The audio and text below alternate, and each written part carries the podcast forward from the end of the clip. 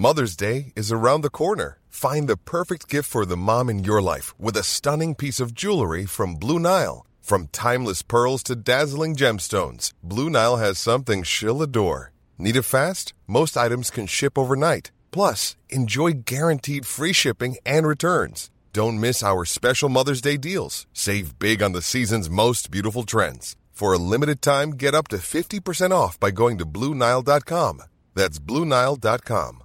Hiring for your small business? If you're not looking for professionals on LinkedIn, you're looking in the wrong place. That's like looking for your car keys in a fish tank.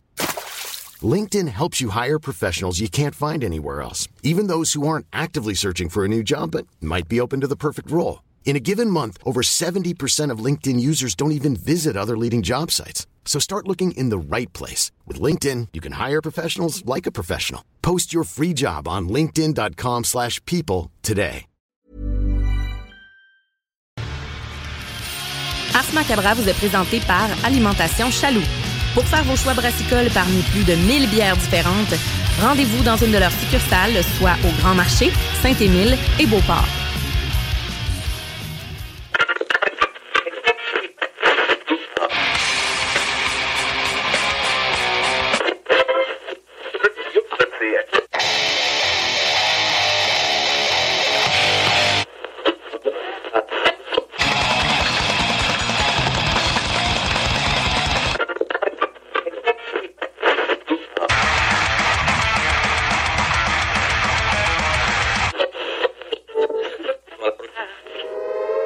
Avertissement. Ars Macabre est une émission axée sur la musique et la sous-culture métallique qui se veut totalement libre, sans filtre ni censure. Ce rituel musical se veut un hommage à ce style musical dans toute sa grandeur. Nous tenons quand même à vous informer que tous les propos contenus dans les pièces présentées dans cette émission sont uniquement ceux de leurs auteurs et ne reflètent pas nécessairement la philosophie des animateurs, des chroniqueurs, des commanditaires ou des autres partenaires d'Ars Macabra. Vous êtes avisés.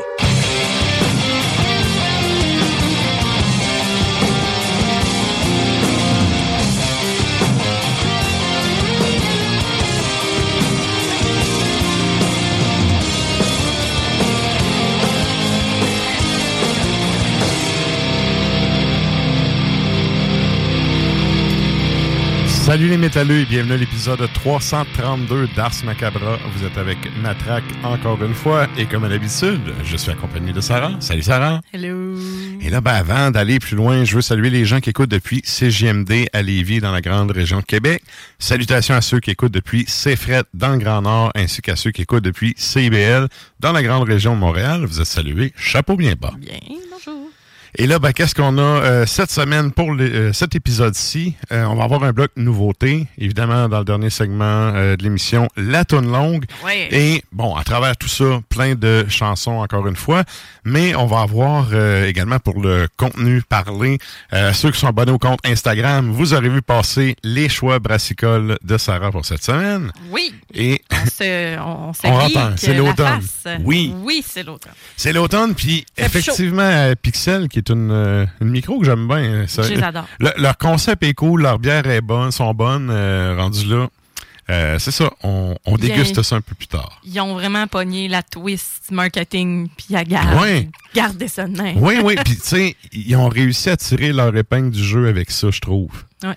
Fait que, d'un premier temps, quand ça a sorti, moi, je pensais que c'était une série. Tu sais, Ben, Pixel. Puis finalement, c'est vraiment l'image de la compagnie qui est comme toute basée là-dessus. Puis ben, ça rejoint quand même beaucoup de monde. C'est parce qu'il n'y avait pas beaucoup de produits au début, je pense. Ouais, ben c'est ça. Il y en avait quelques-uns. Mais ensuite de ça, ils sont Mais vraiment. tu sais, le, le concept, tu sais, de faire le lien avec les jeux vidéo pis toute la patente, moi, j'étais sûr que c'était une série seulement. Mais tu sais, que ça soit le concept de la brasserie, je trouve ça vraiment cool. Puis, euh, ben, c'est ça. Bref, euh, trois, trois bières de la brasserie Pixel qu'on va avoir tantôt. Euh, on va avoir également les échos de la toundra avec euh, Nafre qui nous a envoyé sa chronique. Et on va avoir l'enfant terrible du lac qui va être avec nous autres un peu plus tard en fin d'émission. Et qui, euh, qui va nous alambiquer les faits comme euh, lui seul sait le faire. Absolument. Puis là, ben ça, ça nous amène à la question de la semaine qui est sur la page Facebook d'Ars Macabra. Donc, on vous invite à aller euh, répondre là-dessus. On fait un retour, comme d'habitude, en fin d'émission avec les réponses des auditeurs. Et donc, qu'est-ce qu'on demande aux gens cette semaine, Sarah? On vous demande quelle est votre opinion sur l'évolution des technologies et des plateformes de streaming dans l'industrie musicale métal. Mhm. Voilà, ça peut être euh, Spotify, ça peut être euh, Deezer, ça peut être euh, peu importe ce que vous Il y utilisez. en a tellement maintenant, là. Ben, c'est ça. Peu Mhm. importe ce que vous utilisez. Puis, euh, ça serait bien aussi d'avoir le côté. d'avoir le côté consommation de musique, mais aussi production de musique parce que il y a des bandes qui ne sont pas sur certaines plateformes, qui font Ouais. le choix de ne pas l'être aussi. Fait que, euh, bref, euh, on veut vous entendre. On veut ben, vous lire. Puis vous en Moi, on mon opinion, il a vraiment évolué là-dessus. Ouais. Ça a vraiment changé. euh, en tout cas, j'en parlerai peut-être un peu plus tard, là, mais, Mhm. mais c'est ça, tu sais, c'est- j'ai plus la même vision aujourd'hui que j'avais dans le temps là-dessus. Mm. Ben, même Fait dans que- le temps, ça fait. Il me semble que ça fait pas longtemps que tu as comme changé de, Ouais, ouais. dans les des dernières années. Je te dirais, mettons, dans les cinq dernières années, mon opinion a changé là-dessus. Mais jusqu'avant ça, et bon, puis je salue tous les gens qui, qui- moi je fais pas partie de la secte Apple, là. Euh, je salue tous les gens qui se sont fait crisser de force un album de U2 dans le discographie. Ah, U2, le- un des bands Ça, les plus c'est euh, overrated de l'histoire. Qui, tu sais, tu te lèves un matin puis on t'a mis ça. Non, j'en veux pas de ton C'est de album. la torture. tu sais, Oui. de- même si tu me payais, Ah, j'achèterais. Non, jamais. C'est le pire coup de marketing ever, ça. En tout cas, bref, à, à vous qui êtes pogné avec cet album-là dans votre discothèque, on vous salue. oui. Et euh, ben, c'est ça, on, on va reparler un peu plus tard. Puis comme je disais, vous avez euh, jusqu'à ben, presque à la fin du show pour aller commenter. On fait retour sur ces questions, sur les réponses, c'est-à-dire des auditeurs en fin de show. Et donc, euh, ben, c'est pas mal ça parce qu'il y a de l'intro. Sinon, ah oui, petit bloc nouveauté au retour. Là, il a sorti du stock euh, dans les derniers temps. Ça, j'adore l'automne pour ça, là. Tu sais, il sort du stock l'été, mais c'est ça passe tout le temps un peu plus dans le beurre parce que c'est l'été, tu sais, t'es- moins porté à courir après les nouveautés. Ouais, ou tu sais, tu fais tout le temps, ah, me l'écouter un peu plus tard, quand Ouais. ça sort, puis finalement, Tu te rends compte que t'es rendu à Noël tu l'as pas Ben, en écouté. septembre, à l'automne. C'est à l'automne que t'es comme, bon, tu reviens dans ta routine, puis là, Ouais. tu reviens soit dans les podcasts, dans tes écoutes et tout ça. On dirait qu'il y a beaucoup de gens l'été, c'est- ils restent dans le pantoufle. Ils écoutent les vieilles affaires, Ouais, là, ouais. les bons vieux succès, là. Puis, euh, Ben, tu sais, moi, cet été, tu vois, j'aurais eu le temps là, d'écouter plein de nouveautés, puis non. pas. Ça m'est même, ça m'est même pas venu à l'esprit. Ouais. J'avais la tête à faire d'autres choses, j'avais la tête ailleurs, fait rendu là. Euh, mais c'est ça, l'automne euh, frappe, puis ça, ça, ça frappe fort. Oui.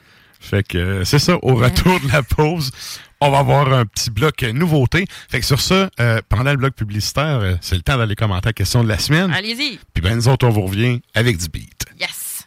Depuis trois générations. Salut les métalleux. Vous écoutez Ars Macabra tous les mercredis soirs à 16JMD, mais vous en prendriez plus? Écoutez Le Souterrain, un rituel métallique que Matraque anime en compagnie d'une équipe de chroniqueurs tout aussi crinqués. Puis parce que c'est un podcast, mais disons que Matraque se laisse aller avec un peu plus de loose dans l'éditorial.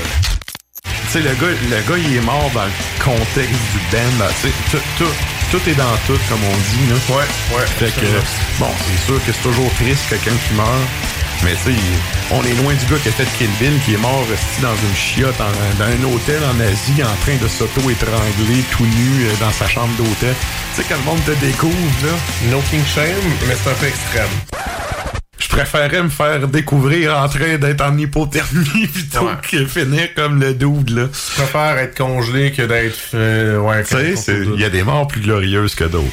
Le Souterrain, c'est LE podcast officiel d'Ars Macabra. Viens faire un tour sur nos pages Facebook et Instagram ou passe directement par notre blog au arsmediaqc.com pour y télécharger les nouveaux épisodes.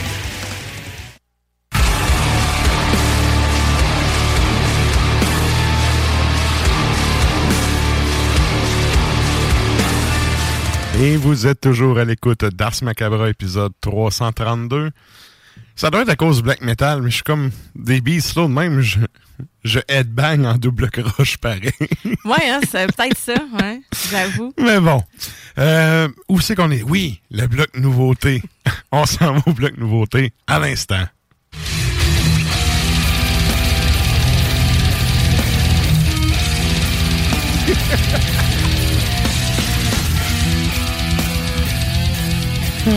OK. Elle venait de manquer de quoi en studio, là? Ben, c'est ça. Le pire, les, les micros étaient ouverts. Ouais. On t'a entendu rire. C'est parce que je headbangais. Oui. euh, Ouais, en fait, tu sais, euh, vous le verrez dans, dans le Facebook Live, mais Sarah elle a une toque sur le dessus de la tête. Ça, faisait un peu comme un Télétobies, tu sais. en tout cas. Ouf. Euh, oui, c'est ça, bloc nouveauté. Donc, on va y aller avec ça. Deux nouveautés qui ont fait ses forts. Euh, première, Ben Français qui ben, livre toujours de la qualité. Puis comme d'habitude, on n'est pas en bas des, des, des attentes. Euh, par contre, tu sais, seul commentaire, puis ça, ça s'applique à tous ces albums, là. C'est un album qui est dur à digérer. Il y a du stock. Oui, puis Il y a ça du m'a stock, là. ça m'a pris quelques écoutes. Ben, quelques écoutes. Ah, même à ça, pas plus. fait 3-4, là. Ouais. Je- je- on s'entend. La première fois que je l'ai écouté, on dirait que j'ai j'ai pas fini de l'écouter. C'est fait, ça. oh. Exact. Ah, Là, tu finis, tu fais. Me semble, j'ai eu des bons bouts, mais il y a des bouts que j'ai j'ai manqués. Puis là, au fil des écoutes, mais ça, ça, c'est un affaire qui est cool, par contre, parce que justement, au fil des écoutes, tu, redé- tu découvres ou redécouvres des, des passages et tout. Euh, Puis sinon, ben, tu sais, on va totalement à deux opposés. Un album ultra consistant, très dense, beaucoup, beaucoup de travail technique et tout. Et deuxième, euh, deuxième band, un album plus euh, enraciné dans Qu'est-ce, les... Ouais, c'est ça. Plus, plus enraciné dans les- le côté euh, originel, j'oserais dire, tu sais, du black metal. Un petit côté un peu... euh, Il y a toujours un petit côté croche calculé. Dans le sens Ouais, où ouais, c'est ouais. pas croche, c'est voulu qu'il y ait une petite... Tu mais que- ça, ça, ouais. Je cherche le mot aussi, là, que ça accroche. Non, mais c'est, Mais- c'est- il y a un travail de son. Tu sais, mettons, t'as un, t'as un lead, puis là, la, deux- la deuxième répétition, tu sais, il y a un petit ground de fil qui déploie de la non guide. plus, tu c'est... Mais c'est calculé. C'est Ouais. pas de quoi. C'est pas en studio, ça a chier, puis on a gardé la tête, c'est voulu que ça soit comme ça. Puis bref, euh, deux albums totalement à l'opposé musicalement, puis les deux, j'ai vraiment j'ai écouté beaucoup, beaucoup dans la dernière semaine. Euh, je te laisse nous présenter ça. Ben oui, on vous parle de Son Up First. Donc, euh, le band français a sorti l'album Nous sommes d'hier. Et euh, la pièce qui a été choisie, c'est DSFR. Donc, je sais pas si ça a une signification particulière. là, Je sais pas, j'ai pas, j'ai pas vu. En fait, c'est juste ça qui est marqué sur le titre. Il n'y a pas d'explication supplémentaire. D'accord. Et ensuite de ça, ben, on revient, euh, ben, j'allais dire outre-mer, on, rev- on revient d'outre-mer, c'est-à-dire au Québec avec Akitsa. Et Devenir le diable est sorti récemment également. C'est euh, l'âme de l'enfer qu'on va entendre.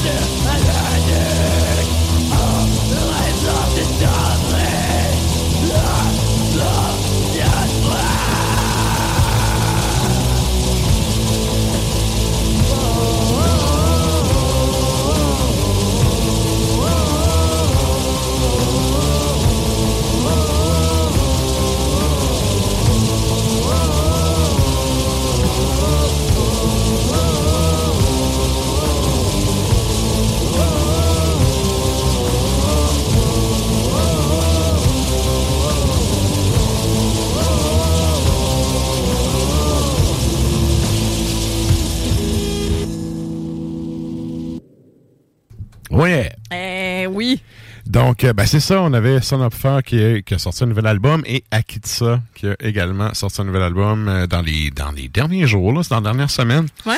Euh, bref, euh, si vous avez aimé ça, vous pouvez aller euh, écouter le reste sur le- les différentes plateformes après le show, évidemment. Après le show, vous répondez que- à la question de la semaine. Oui, long. concerne les plateformes. Yes. Ah. On veut vous avoir jusqu'à la fin, comme d'habitude. Et là, ben, c'est le temps de nous joindre sur les Facebook et les Tontubes Live. On s'en va à la chronique bière.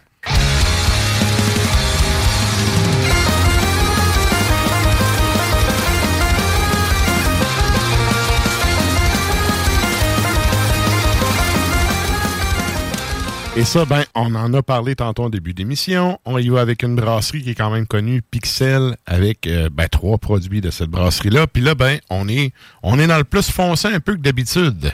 Ouais, ben j'ai vu Pixel, puis j'ai dit, ah tiens, il a l'air d'avoir des nouvelles choses.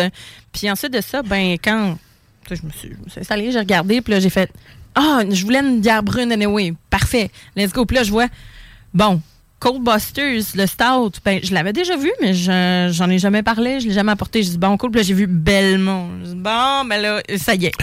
puis là, je regarde les trois produits, puis je dis, oh, là, on aime ça. Yes, yes. on aime ça, c'est du gros stock. Et là, ben, on y va direct avec le premier produit. Oh yes.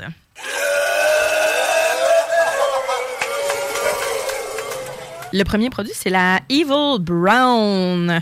Donc, euh, la Evil Brown, euh, on a ici, c'est, euh, bon, eux autres qualifient ça la double Brown Ale de l'enfer. Hein? On a un 8% d'alcool. Euh, 8% d'alcool et chez Chaloux, ça se détaille à 5,99. Pour vrai, là. Très intéressant. Les produits qu'on a ce soir sont tous en bas de 7 pour du gros pourcentage. lourd, du ouais. lourd, puis des produits, bon, en tout cas, normalement, normalement de qualité. Mhm. On peut voir, on a une belle couleur ocre. Une belle petite, euh, avec une belle petite mousse blanche. Euh, Ça reste quand même collé au verre. La mousse est vraiment délicate. Mhm. Puis, euh, on a un petit bitume sur le dessus, mais quand même, euh, on a de quoi de vraiment mignon. C'est une bière qui est pas, qui est un peu voilée, mais pas complètement opaque. Puis, on a vraiment des beaux reflets. Ouais, c'est quand même pâle pour une brown ale. Habituellement, sont, sont plus opaques que ça. Ouais, puis on a un petit côté euh, des beaux reflets rubis aussi à Mhm. l'intérieur. Fait que pour vrai, on a, on a quand même une, belle, une bière que je trouve très belle. Puis euh, On est, Oh, c'est maltais. c'est maltais, là. Oui, oui. c'est sucré. On a le, vraiment le beau côté, là. Un beau côté confit, fruits confits qui est là également. Puis le, le grain, là, le grain, là. Oh my God! Fait que je sais pas pour toi euh, si... euh, Ça sent vraiment bon. Là, j'ai hâte Ouais. de voir, y a-tu le petit côté ferreux des brown ale habituels? C'est à voir.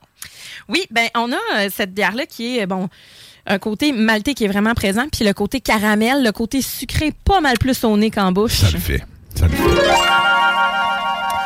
On a le côté euh, caramélisé qu'on sent beaucoup plus qu'on goûte. Mhm. Ouais. Honnêtement, ça sent vraiment sucré, ça sent sucre d'orge. Tandis que quand Oui, on goûte, oui. on est comme, ah non, là, on va plus vers la noisette. On a un Mhm. côté, côté caramel euh, foncé, là. Tu sais, le, le- le caramel qui... Ben, toffee, là. Ouais, c'est ça. Ouais, mais le caramel, tu sais, tu peux le garder un peu euh, léger, caramel doux, Mhm. mais quand tu continues à le faire cuire un peu, là, ça devient un peu plus, euh, un peu plus torréfié, un peu plus euh, vraiment caractéristique, un peu plus, euh, ben c'est ça, maltais, vraiment torréfié. Puis, euh, Relevé, relevé.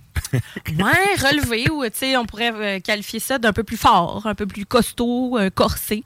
Fait que brûlé, même, des Mhm. fois. Fait que ça, ce petit côté-là, je le trouve vraiment le fun. Puis c'est ça, en le sentant, je trouvais vraiment que ça avait l'air sucré. Puis plus on prend les gorgées, ça s'équilibre de plus en plus. C'est vrai que j'ai pris un petit morceau de chocolat tantôt aussi, là, mais euh, c'est vraiment excellent. Puis on a un beau côté cassonade en finale qui va faire que le, le- le sucré va revenir, mais que c'est pas trop intense. C'est sûr que c'est un 8 c'est sûr que, bon, ça, ça Ouais, un peu. Le là. côté cassonade, effectivement, j'avoue. Mm. Très, très bon. Puis c'est pas... Ouais. Ben, c'est ça, c'est plus léger que ce que ça présage au nez. Beau côté, mais petite, euh, petite noix aussi. Noix, Oui, oui. amande, euh, noisette aussi. Ouais. Fait que ça, c'est typique également. Puis- mais on a quelque chose d'un peu terreux. Ben, pas trop. L'amertume est là quand même. Là. Euh, je pense juste à, au punk avec Au Dank. punk, ouais, pas trop dank, pas trop, euh, pas trop euh, marde, disons-le. Éric Poirier nous dit bonne bière et j'adore leur concept hommage aux films Oui. et jeux vidéo. Tout à fait, Eric. On te salue d'ailleurs, vraiment auditeur. Yes. On te lève, auditeur, on te lève notre verre. yes. Yes. et donc, vraiment, cette bière-là, on, on a un côté quand même. quand même herbacé que je trouve euh, que je trouve plaisant. Fait que belle exécution, mais plus on- ça avance, plus on a une petite chaleur qui s'installe. C'est pas tant Ben, bousillé. Moi, tu vois, plus que ça avance, plus que je trouve que la céréale ressort. Oui, oui, c'est vrai, y a- y a le, le côté, euh, ben, pas épais, là, mais tu sais, il y a- il y, a- il y a un côté peut-être un petit peu plus euh, lourd un peu, là, mais c'est le côté céréale qui ressort, je trouve. Oui, parce que euh, en, en bouche, on a quelque chose, on a une bière qui est pas du tout sirupeuse, on a même une Non, petite effervescence, euh, des petites bières délicates, euh, des petites bières, des petites bulles délicates, quand même. euh, quand même le fun. Mhm. Avec ça, vous vous gâtez les bières brunes, là, les grilled cheese. euh, Vous pouvez même y aller avec un petit mijoté. Là, on a un, on a un vin d'orge plus tard là, que- Mhm. qui pourrait bien aller avec un porc effiloché, là, où euh, tu sais, les, les, les plats ouais. mijotés en sauce. Euh, c'est le temps des légumes racines. C'est la saison des croque-potes, là. Ouais, Ouais. c'est ça. Fait que vous allez chercher euh, ce côté-là, euh, le côté viandeux, ou euh, bon, si vous êtes euh, si vous êtes végé, ben là, il y a- il existe d'autres alternatives. Mais moi, au croque-pot.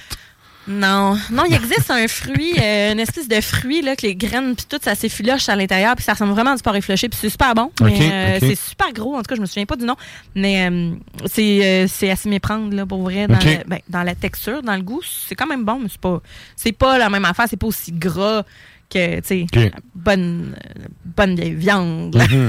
mais quand même ça irait de toute beauté avec ça. Ou vous pouvez y aller avec un fromage, un peu, euh, un petit fromage fumé aussi. Ça va euh, très bien avec euh, ce genre de. Ou un, un rôti dans sa sauce, comme diraient les vieux.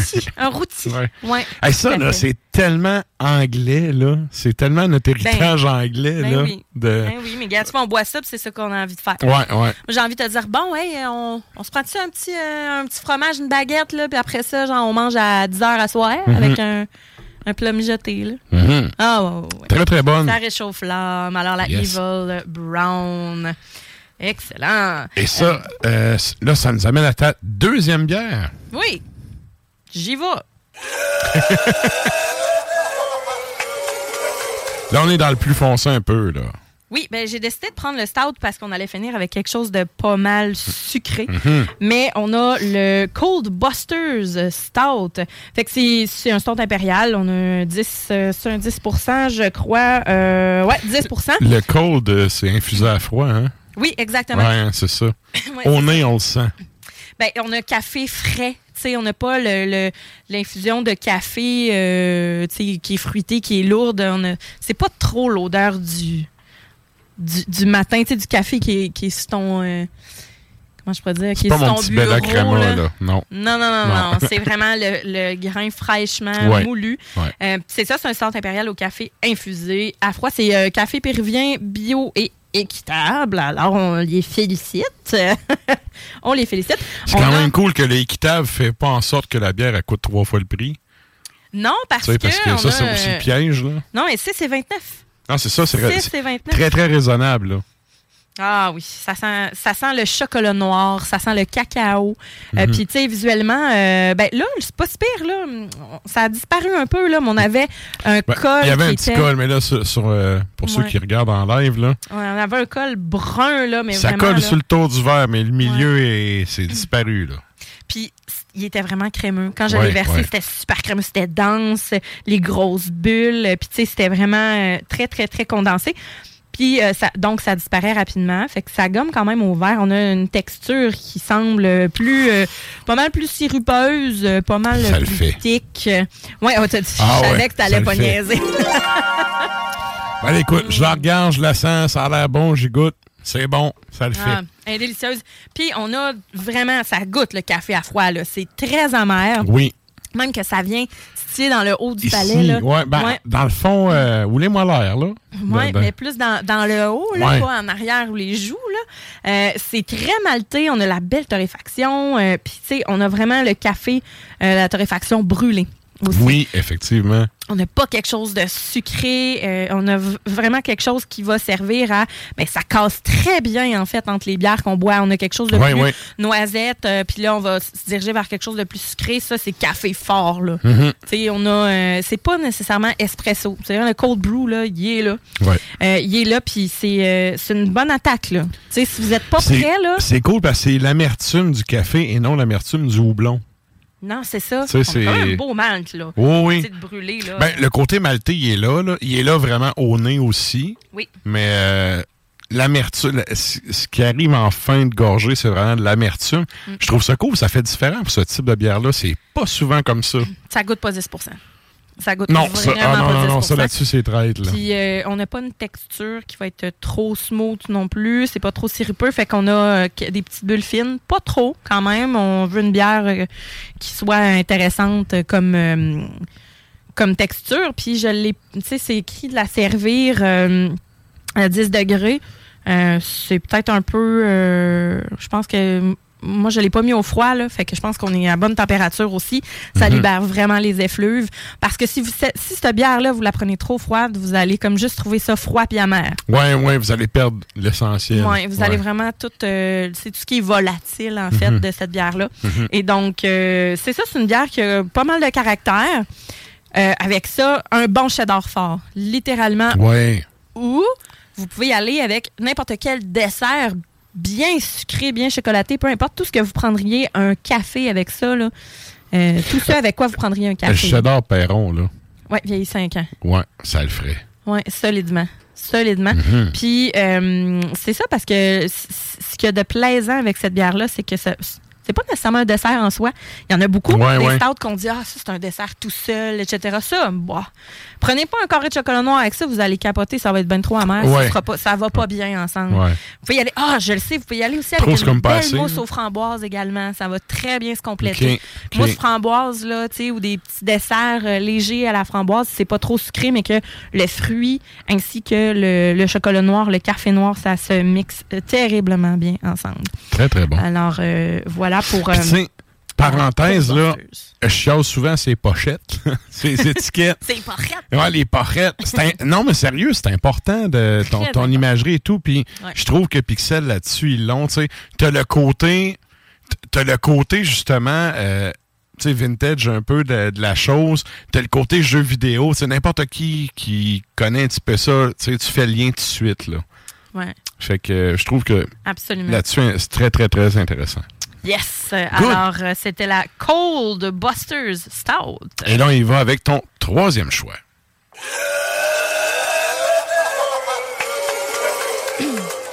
Le vin d'orge.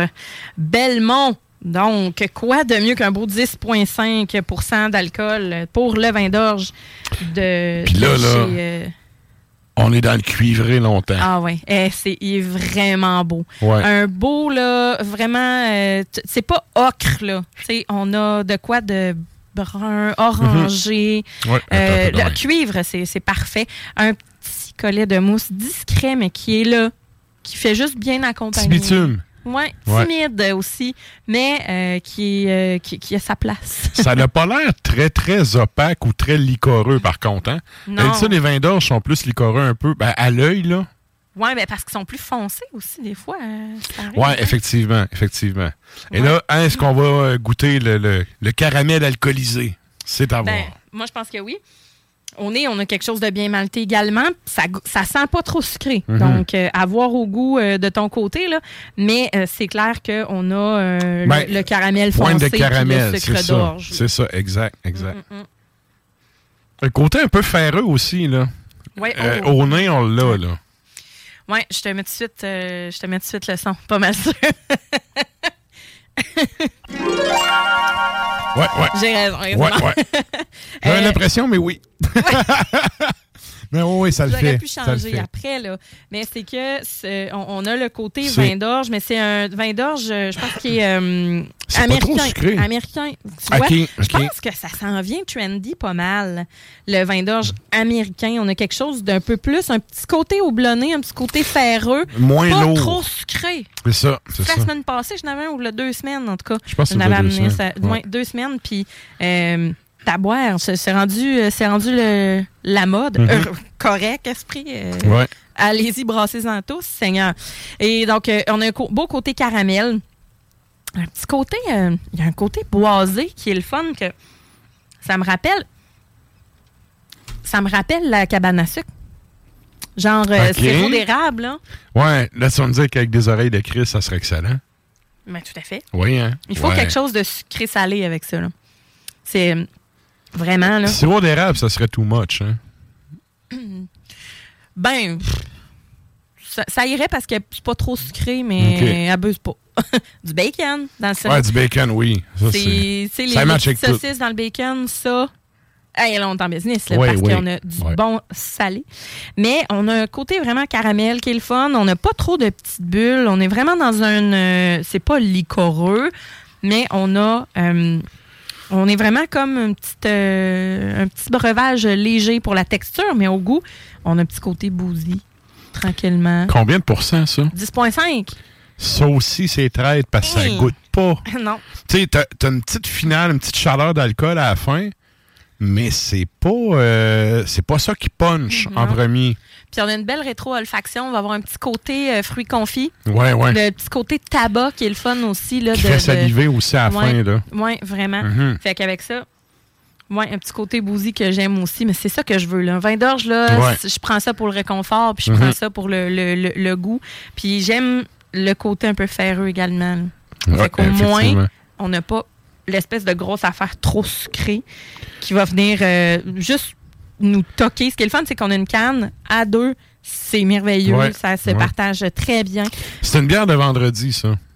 Ouais. C'est une bière de, tu sais, ta semaine est finie, tu vas à paix, tu te donnes une petite claque dans le dos, tu sais. C'est Ouais. ça, tu te sers ça. Ouais. On a Mike qui dit Oh yeah, ça a l'air trop bon avec un petit fantôme. ah, mais probablement que le fantôme c'était pour le Cold Busters, mais quand même. euh, on Ouais, a, ah ouais, ça le euh, fait. Ça le fait vraiment. Ouais, vraiment. Puis le Belmont, ben là, ça dit il en faut du courage pour affronter Dracula. Puis j'aime beaucoup la description quand les créatures de la nuit se dressent contre vous. Ce vin d'orge américain costaud et houblonné vous aidera à vaincre Dracula. L'imagerie de Castlevania, pour celles et ceux qui ne le savaient pas. Mhm. Mais bon, si vous savez c'est quoi, tu sais, c'est qui Belmont, le fait Ah, OK, ben oui, voilà. Alors, ça. J'aime la, la couleur de Belmont, ouais. Belmont. Oui. Ouais, c'est un beau vin d'orge. Mhm. Pour vrai, là, c'est très joli. Puis, tu sais, c'est pas opaque, là. On a, là. Non, c'est ça. C'est quand même clean, même. Oui, oui. Ouais, ouais. Fait que Mais voilà ça, là, c'est le genre de bière que j'aime bien parce que vite de même, tu sais, là, tu sens, tu fais, as des attentes et tout, puis finalement, oui, ça comble les attentes, mais il y a un petit quelque chose que tu t'attendais pas au nez que tu retrouves dans le goût. Ben, le côté complète, amertume, justement, le, le houblon, là, qui, qui vient comme euh, booster à la fin, là. Ouais. Très, très, très euh, intéressant, je trouve. Ouais, pour vrai, euh, ben, regarde, un Pixel, euh, encore une Puis fois. au nez, sérieux, c'est ça sent le vin d'orge, là. Ah, c'est chaleureux. What you see is what you get. Ben, c'est parfait, c'est ça qu'on veut. Ouais, ouais. C'est ça qu'on veut. Ouais. Alors, voilà pour la Belmont. Excellent. Merci, Sarah. Et ça fait plaisir. La chronique bière d'Ars Macabra vous a été présentée par Alimentation Chaloux. Trois points de vente pour vous servir. Grand Marché, Saint-Émile et Beauport. Passez voir leur belle équipe pour obtenir des conseils sur les produits disponibles en magasin, pour vous procurer les plus récents arrivages houblonnés, de la bière de soif aux élixirs de qualité supérieure des microbrasseries du terroir. Excellent. Mhm. Et là, ben, nous autres, on poursuit ça en musique avant le bloc publicitaire, puis on vous revient avec euh, d'autres contenus. Ah oui. Quand est-ce qu'on s'en va entendre avant la pause? Ragnarok, on s'en va en Norvège et on s'en va en 2004, Murder, la pièce qui figure sur l'album Black Door Miracle.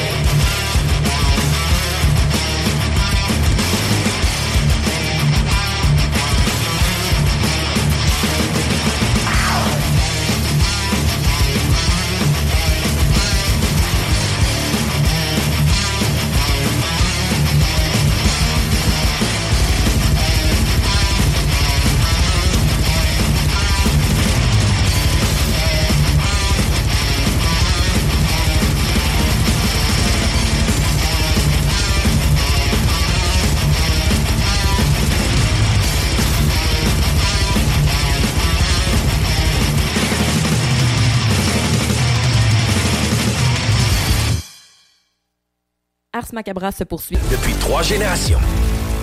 Salut les métalleux.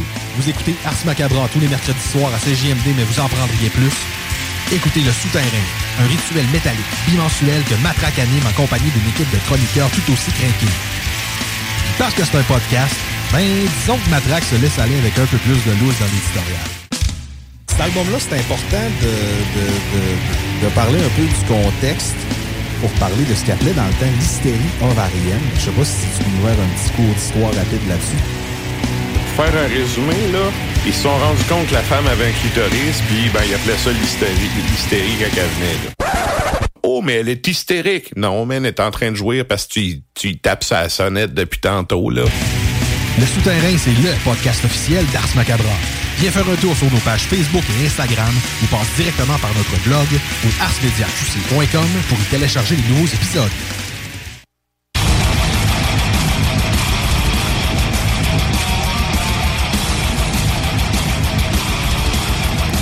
Et vous êtes toujours à l'écoute d'Ars Macabra, épisode 332. Et euh, ben c'est ça, on arrive. Je suis en train de me dire 332, on est proche du 333. Si, ouais. Ah, je vais dire, je me suis dit la même affaire. Non, je, je dis qu'on approche du 350 assez rapidement. Oui. Cette année, euh, notre euh, 350, il tombe à Saint-Valentin. Je te l'ai dit, il faudrait qu'on. On m'a demandé. faudrait qu'on fasse un. Qu'on qu'on te fasse une joke, on va te déguiser euh, virtuellement en Cupidon. Oh, ah, virtuellement, OK. Oui, oui. Virtuellement, OK. Tu mettras jamais. Non, non. Mettrai pas un saut Un demain. petit montage. Ben oui, c'est pas un saut, c'est une couche. je laisse ce kink-là. euh, no king shame, là, mais je laisse ça à d'autres. ça arrivera pas avec moi. Non. Et là, sur ça, hey, oui, on s'en allait. Oui! Où peut-on. oh, là, là, il y a des déguisements d'Halloween qui viennent chercher vos dollars loisirs. Mais Mm-hmm. pour ceux qui ont un extra budget, où est-ce qu'on peut aller dépenser les dollars loisirs? On s'en va au show de la semaine.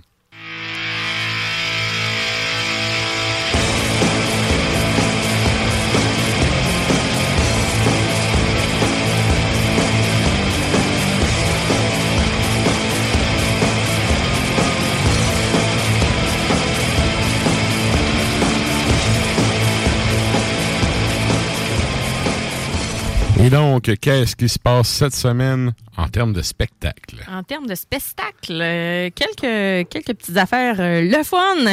On y va, mettons, avec vendredi. Vendredi, vous avez, ben, on a notre euh, commanditaire, Chaloux. Oui. Vendredi, c'est le cinquième anniversaire du Chaloux Beauport. Et donc, euh, ben, bonne, bonne fête, bonne, Bonne fête. Félicitations d'ailleurs.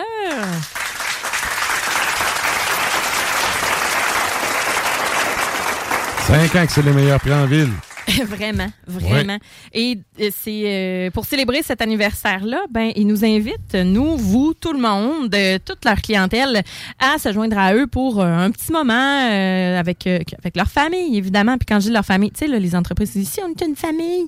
Ah, c'est ça c'est de la grosse merde. Non, mais mais ça, ça, c'est une vraie business familiale, c'est une oui. vraie business familiale. Oui. Et donc, ils, ils vous invitent à partir de 14 h jusqu'à environ 19 h, ça- 20 h. Ça, là, Ouais. tu sais, quand c'est vraiment ta famille, ça va. Ouais. Mais moi, une place qui dit ici, on est comme une famille. Ben, c'est ça, je te dis. ça, c'est de le genre de place, je veux pas donner mon CV. Non, non, c'est ça. Puis, comme fille qui étudie en relations industrielles, je te confirme. C'est un red flag, hein?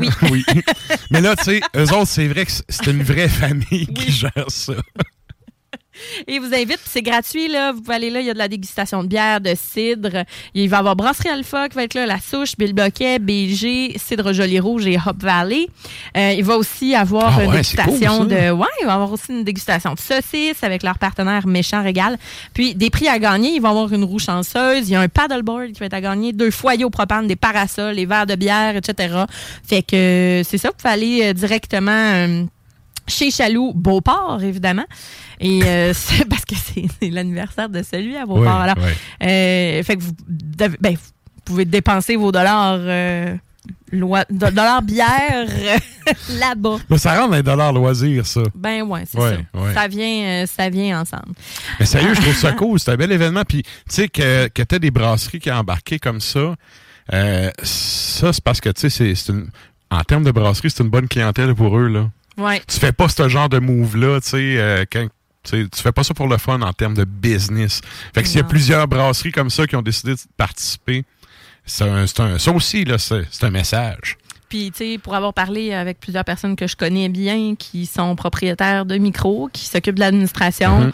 ben Chaloux, ils payent leurs affaires, puis ils sont à leur affaire, puis c'est des bons Ouais. partenaires, Ouais. littéralement, tu sais.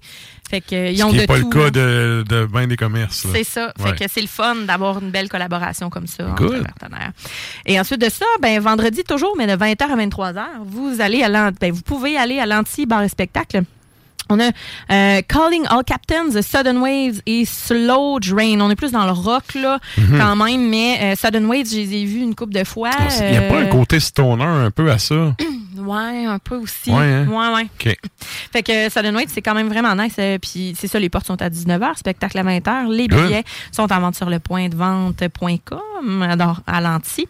Euh, ensuite de ça, ben, vous pouvez aussi aller à la source de la Martinière. Vous avez Mother Inquisition avec Violence City, Fumigène au pluriel et Blazer.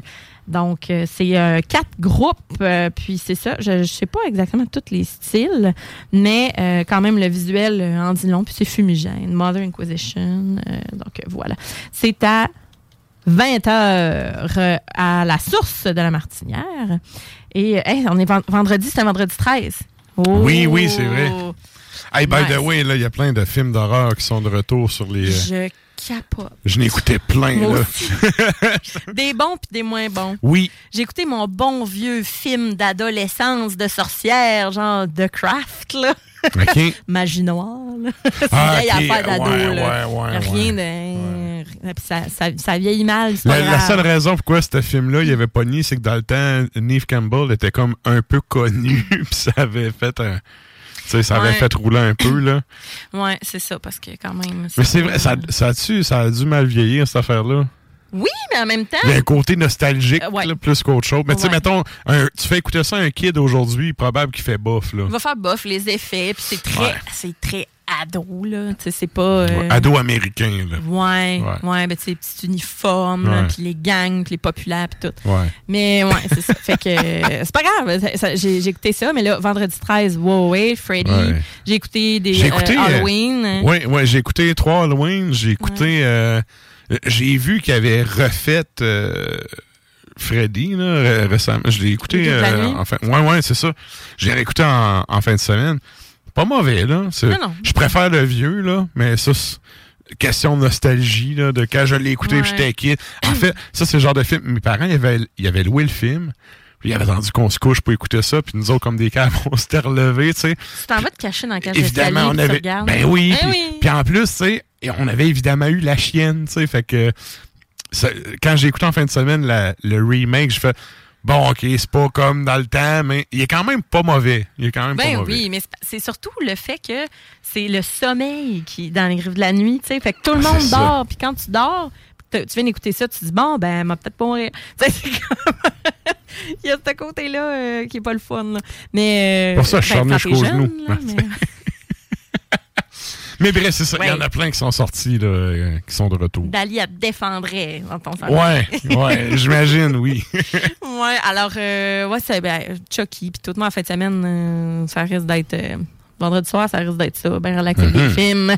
Fait que profitons-en. Mais sinon, euh, vous avez aussi au Murdoch, si jamais vous êtes euh, dans le bout de Sherbrooke, euh, vous avez Show of Bedlam, Memories of an Old Man et Lover's Teeth. Ça vient d'Ontario. OK. Euh, Montréal, Sherbrooke, puis euh, c'est ça, puis Ontario. On parle de, de ils disent metal post-hardcore, Hmm, pas sûr. Euh, mais Show euh, of Bedlam, on parle là, du euh, Doom, Doom expérimental. là. Quand t'as plus qu'un tiret pour décrire ton style, c'est parce que t'as pas l'esprit de synthèse. Ben, alternative metal post-hardcore, je crois pas. non. C'est pas grave. En tout cas, c'est 10$ piastres en prévente, 15$ piastres à la porte. Ça me fait penser à mon chum au secondaire qui vendait du pot puis qui inventait des noms. C'est ça, ça c'est euh, genre. Comme les sortes de peintures. Ben oui, ça c'est du Super Skunk Booster N39. Puis le monde comme, hey. Comment c'est ça? T'as- T'as-tu eu le Super Skunk Booster? C'était toute la même marde qui vendait le même prix, vraiment trop cher. Il se faisait du marketing. Ben oui. C'est cool. Ben, il avait compris avant le, il avait compris la pub avant le temps. Qu'est-ce que tu veux? Fait que ça aussi, c'est vendredi 13, mais euh, on est du côté du Murdoch. Good. Ensuite de ça, euh, si vous. euh, là, on, là, on a quelque chose au Piranha, par exemple, Montréal. Montréal, vendredi 19h30, vous avez Ossuary, vous avez Profane Order, vous avez Sulfure, puis vous avez Vespéral. Vous avez vraiment un bon rituel. C'est un hommage à Ossuaire? Ossuary, non, c'est oui. vraiment du gros dette euh, OK, OK. pourri, là. Ah ouais, là. OK. Ça, ben, ça dit Rotten Pounding Death Ouais, Metal. ouais, avec bien, bien du gravy, là. Ouais. Ouais, avec sulfure vespéral, ah, ça, ça, ça va le faire. Ça va vraiment le faire. Euh, ben, c'est ça, vous avez les portes à 7h30. Le premier band joue à 8h. Euh, Les euh, billets sont à 20 piastres en pré-vente, 25 Ok. à la porte. Fait que, euh, ah ouais, ouais, ah, ça, ça va être un méchant bon show. Je vous le souhaite, en tout cas. Euh, sinon, ben, lundi, le 16 octobre, vous avez Unearth qui va être là. Euh, Revocation, euh, Unearth et Revocation avec NTOS et Plus, qui sont les plus. Euh, High Command et Apes. Ouais, c'est quand même cool. Fait que euh, High Command, euh, ouais, c'est ça. Fait que la source de la Martinière, lundi le 16 octobre, les portes sont à 18h, spectacle 19h. Et on termine ça. euh, Montréal, vous avez Exciter qui va être là jeudi le 19. Donc je le dis plus tard parce que parfois nous nous écoutez comme le mardi. Ouais, ouais. Fait que quand il sera mardi, vous allez nous écouter, ben, le jeudi, vous allez avoir Exciter avec Tower et Samouraï qui vont être au Fofone électrique. Excellent. Yes! Et ça, ça fait le tour des shows de la semaine? Yes! Good. Et là, je vous rappelle, c'est vrai, on a la question de la semaine qui est Oui. sur la page Facebook d'Ars Macabra. Quand est-ce qu'on demande aux auditeurs cette semaine? On vous demande votre opinion face aux plateformes de streaming dans l'évolution du métal. Qu'est-ce que vous en pensez? Euh, Qu'est-ce qui... euh, Pensez-vous que ça allait apporter quelque chose? Euh, donc, l'évolution des technologies surtout, puis des plateformes de streaming dans l'industrie musicale métal. Mhm. Voilà. T'as-tu un. C'est quoi ton pic là-dessus? Mon pic là-dessus, c'est que il y, a eu, euh, il y a eu un essor avec les plateformes de téléchargement, Napster et compagnie, que euh, Lars euh, a scrappé Oui. lamentablement. Pour Mais- s'acheter des, des toiles qu'il comprend même pas. Et, euh, mais quand même, une fois que justement les plateformes de streaming sont apparues, je trouve que ça vaut la peine, puis même de s'abonner, par exemple, à Spotify Premium, parce que non seulement tu peux découvrir, ça, c'est la découverte, c'est extraordinaire parce que tu es dans le confort de chez toi au lieu de faire déballer un album au commis, au HMV, puis que tu t'installes dans le coin sur le tapis qui pue pour écouter un album vite, vite, vite parce qu'il y en a d'autres qui veulent écouter des affaires. Ouais, ouais. Fait que là, tu peux découvrir ou tu peux écouter au complet, évidemment, euh, sans pub, tu as la paix. Fait que je trouve que pour les découvertes, c'est extraordinaire. Ben, tu peux goûter le menu avant d'acheter. C'est ça qui arrive. Ben c'est ça, ça m'a ça m'a amené à ça parce que euh, je suis une consommatrice où quand j'aime, je, tu sais, je vais acheter, là, tu sais, Mhm. que ce soit en physique ou numérique. J'aime beaucoup le numérique. Moi, ça me rejoint beaucoup. Fait que euh, je suis genre à acheter, euh, tu sais, au pire, si j'aime pas tout l'album, je vais acheter une tune, c'est sûr. Tu sais, je- en général, je suis Ok. comme, moi, ça, ça elle, elle me plaît plus, je vais l'acheter, tu sais. Fait que je vais l'écouter dans mes affaires, tu sais. OK. Puis euh, c'est ça, fait que je- j'aime beaucoup euh, ben, Bandcamp également, Mhm. qui permet vraiment d'avoir beaucoup de stock, comme PY dit, gratis. mais euh, que. Il aime ça quand c'est gratis. C'est en plein ça. Ouais. Mais ça permet de voir le visuel aussi. C'est pas la même affaire que l'expérience Mhm. de, de déballer, lire les lyrics, s'installer, coucher sur son lit, là, puis faire, avoir les écouteurs, euh, euh, mettre ça dans, dans le prélat. Vraiment, l'expérience n'est pas la même, mais reste que j'aime vraiment ça. Puis, il y a le côté avoir accès tout de suite. Tu sais, avant, on avait l'album allait sortir, fallait que t'attendes. Mhm. Là, quand il sortait, fallait que tu ailles au magasin, que tu le prennes, que tu l'achètes, que tu l'écoutes. Puis, tu sais, là, t'es chez vous, peu importe t'es où, tu y as accès là, maintenant. Ouais. Fait que ça, j'aime vraiment ça.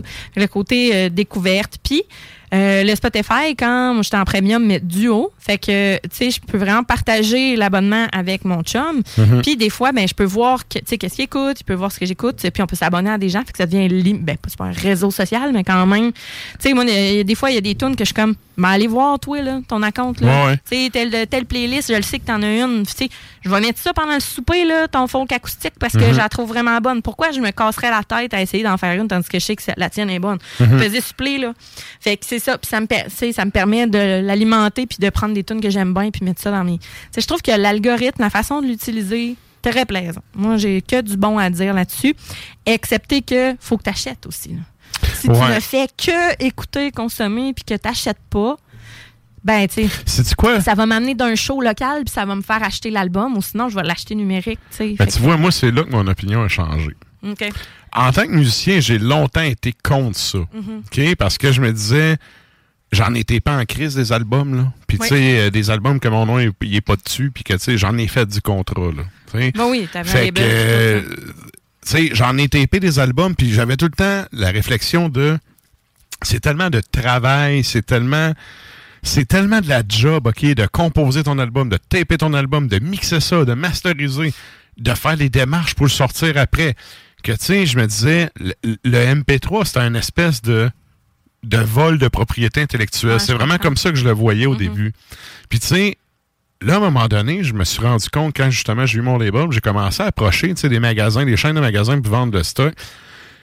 Puis là, je me suis rendu compte à quel point c'était une mafia de gros plein de marde. Puis je me suis dit, OK, vous autres, les pimps, là, c'est hors de question que vous venez. Vous allez que vous allez... là. Non, vous exploitez déjà plein de monde. Là. Moi, personnellement, c'est fini. Vous m'exploiterez plus. Puis je me suis reviré vers le côté, justement, tu sais, euh, plateforme et tout, à cause de ça. Puis tu sais, l'industrie du disque a craché, puis c'est pas pour rien, c'est parce qu'il y a eu trop de monde qui était là juste pour faire du cash, puis venir faire le pimp sur le dos du monde, puis qui avait amené Sweet Fuck All à ces groupes-là. Puis là, ben, on a vu ce que ça a donné. T'as plein de chaînes de magasins qui ont viré faillite à cause de ça, notamment. Ouais, Tu sais, quand t'allais acheter euh, un CD de marde à 30$ piastres chez HMV, puis que, tu sais, pour avoir eu un label, là, ça vaut 5-6$. piastres, là. Tu fais un, un booklet là, avec euh, genre 8 pages en couleur, là, ça revient au cost à 6$. piastres. Ben, c'est pour ça que tous les disquaires se sont transformés en magasins général. De vendeurs de tasses puis de couvertes de Star de Wars, tasses, de merch, de livres, Ouais. d'instruments. De... Malgré qu'Archambault, ça, j'ai rien à dire, ils vendaient déjà des instruments, ça faisait longtemps. Là. Ouais, Mais, tu sais, ça s'est vraiment transformé en grosse machine, surtout HMV. À vendre des cossins. euh, Je sais pas c'est rendu quoi, là. C'est euh, Sunrise, donc, qui euh, est aussi de la crappe Ben oui. qu'HMV. Ah là. oui, c'est. Fait qu'en tout cas, moi là-dessus, ma vision a changé à cause. C'est quand je me suis rendu compte de comment l'industrie était corrompue. Mm. Tu sais, ça, c'est comme tout le cash qu'on envoie à Sodec, puis ça finit dans le nez Éric Lapointe au lieu de finir dans, pour les artistes. Ouais, doit C'est un scandale, sérieux. Puis ça, là, s'il y avait un journaliste sérieux qui se mettrait, qui se mettait le nez là-dedans, là, euh, il y a du monde qui perdrait des plumes, là. euh, la patte C'est ça. tabarouette. Fait que, tu sais, ma vision là-dessus a vraiment beaucoup, beaucoup changé. Mhm. Puis, euh, on est, tu sais, on est rendu ailleurs aussi. Maintenant, le monde ont plus, les bands n'ont plus besoin de labels, ont plus besoin. Tu sais, oui, si tu veux atteindre un certain niveau de visibilité, se faire de la tournée puis tout, oui, il faut que tu Mm. sois backé par un label, mais c'est pas vrai que tu as besoin d'un label absolument. Non, puis que, que, euh, Ça permet aux gens de s'organiser. Puis ça, c'est le Oui. côté. C'est le DIY du black metal que je trouve intéressant parce qu'il est rendu de même pour l'ensemble de ah, l'industrie. vrai. Fait que ma vision là-dessus, elle a changé. Sauf que, tu vois, tu parles à un gars qui a pas payé une seule scène pour acheter un MP3 dans sa vie et je vais crever sans avoir gaspillé une seule scène pour acheter un MP3. C'est hors de question que j'achète des MP3, j'en ai rien à chier. Par contre, Ben, j'envoie du cash à. Régis ou PY, je dis, hey, call-moi cet album-là. Ouais, tu sais. J- J'envoie le cash, je me fais shooter. mais, Tu sais, je me ferais pas un compte Bandcamp. J'en ai un de manière noire, là, je l'ai fait par obligation, ça me faisait chier de faire ça, puis j'ai ça gérer cette affaire-là. Mais tu sais, quand je veux, mettons, Holly Arrow sort de quoi, j'envoie un message à Ouais, ça, Régis. c'est un de tes bandes préférées. Donc, j'imagine même pas que tu t'achètes juste de quoi. Non, non. Non, non, quand j'aime ça, je l'achète. Quand j'aime ça, je l'achète, tu sais. Mais acheter un MP3, c'est hors de question, là. Mm. non, non, un MP3, c'est fait pour, pour, pour, euh, spreader ta musique, puis c'est, fait pour être gratis. Fait que, tu sais, moi, j'ai, Ah, ouais. Ben, pas pour moi, là. Tu sais, chacun consomme euh, à sa façon, là. Mais, Ouais, mais puis tu sais ceux que j'ai re- que j'ai vu ou que j'ai entendu le plus souvent, tu sais, défendre le fait d'acheter les MP3, c'est du monde qui joue même pas de musique, qui ont rien à tirer de ça. Je suis pas là défendre. C'est moi, je le consomme comme ça. Non, je pensais à un zozoteux en particulier. Ah, ok, ouais, ouais. Mais tu sais, que le gars, il a jamais rien fait de sa vie, puis là, il se porte le porte-étendard. Non, non, va faire tes Non, devoirs, là. Va faire Ben, tes devoirs. Oui, c'est ça. Ce que, ben, ce que tu disais, le côté fait pour être gratis puis spreader, puis tout ça, c'est ça, c'est le fun parce que justement, quand tu es un petit band où tu commences, puis là, tu sais, de plus en plus, les gens, bon, dans le métal, c'est différent. Les gens vont continuer à faire un album, vont sortir les singles, mais tu sais, mettons dans la pop, etc. C'est ça qui est différent justement dans notre question. En plus, dans la pop, les gens sortent single après single, ils font plus d'album, genre. Ouais, mais je te dirais que- que les bands métal sont en train de tomber dans ce piège-là. Ben à date, euh, ça reste encore, euh, ça reste encore. On a sorti un album, mais je comprends, tu sais, des fois ça s'en va à EP après EP. Ouais. Là, si Mais, tu euh, dis, ça te tentait pas de prendre huit mois, tu sais, puis sortir un vrai album au lieu de faire deux mini-albums. Ben ça, ça dépend quelle, quelle promo le band veut faire, s'il y a Mhm. un show en vue, etc. Tu sais, S'ils veulent vendre du stock. Mais je trouve que de plus en plus, en plus, les gens ont des, des, des studios à la maison, font tout à la maison. Fait que c'est plus facile de déposer ça puis de rendre ça accessible. Ben, c'est un immense fuck you à l'industrie. Puis ça, sérieux, j'applaudis. Ben Chapeau oui. bien bas. Là. On était dû depuis longtemps que ce monde-là qui venait se graisser à la patte sur le dos des bennes prenne le bord. Mais dans le domaine Mais- métal, la différence, c'est qu'il y, en- ben, y en a dans tous les genres musicaux, mais principalement dans le métal, ça ressort énormément. C'est prépondérant. C'est que les métalleux achètent. Ils aiment ça, ils achètent. Ouais. Puis ils vont acheter de la merch, puis ils vont, ils vont vraiment consommer, puis ils vont encourager. J'aime pas tant ce mot-là, mais en tout cas, ils vont encourager, puis ils vont littéralement vou- vouloir acheter tout ce qu'ils peuvent, ou Mhm. du moins, pour- ben, c'est ça, encourager. Mais tu vois, gars, moi, Spotify, là, tu sais, il y a- y a, bien du monde qui sont anti-Spotify. Puis oui, Non. Spotify, ça donne pas beaucoup d'argent. En fait, j'ai jamais vu une scène de ça. J'ai plein de mes tunes qui sont là-dessus. Par Non, contre, si je veux encourager, je vais pas acheter, je vais pas, euh, je compte pas sur Spotify. là. sauf que tu vois, moi, là, j'ai un abonnement payant depuis 2015 sur Mhm. Spotify. Mhm. Puis, je te dirais, à part si j'enlève les bennes locaux, là, que tu sais, j'ai acheté des. Qui n'étaient pas sur Spotify, je vais avoir un show, puis j'achète leur album, puis tout. 95% du stock que j'ai acheté dans les derniers temps, là, dans- de- depuis 2015, mettons, c'est plus que dans les derniers temps, euh, C'est soit du stock euh, que j'ai découvert sur Spotify ou sur Bandcamp. Ouais. Puis comme je dis, Bandcamp, là, moi, acheter un MP3, je n'ai rien à foutre. J'achète l'album. Mais tu sais, je vais l'écouter, je fais OK, ça c'est bon, good, je l'achète. S'il y a juste une tonne de bonne sur ton album, je suis désolé, mais je vais pas payer pour ça. Mhm. Tu sais, t'as bien qu'à travailler plus. That's it.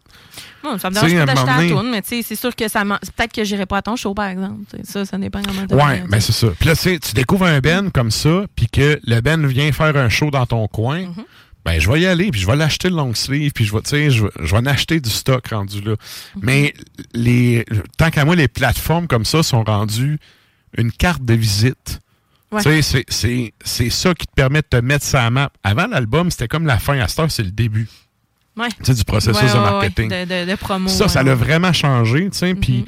en fait, c'est en constatant que ça, ça a changé que moi aussi, mon opinion a changé là-dessus. Puis là, rendu là, tu sais, vous pouvez bien, tu sais, peut-être vous dire, euh, moi, je suis musicien, puis, tu sais, mange la merde de pas acheter de tout.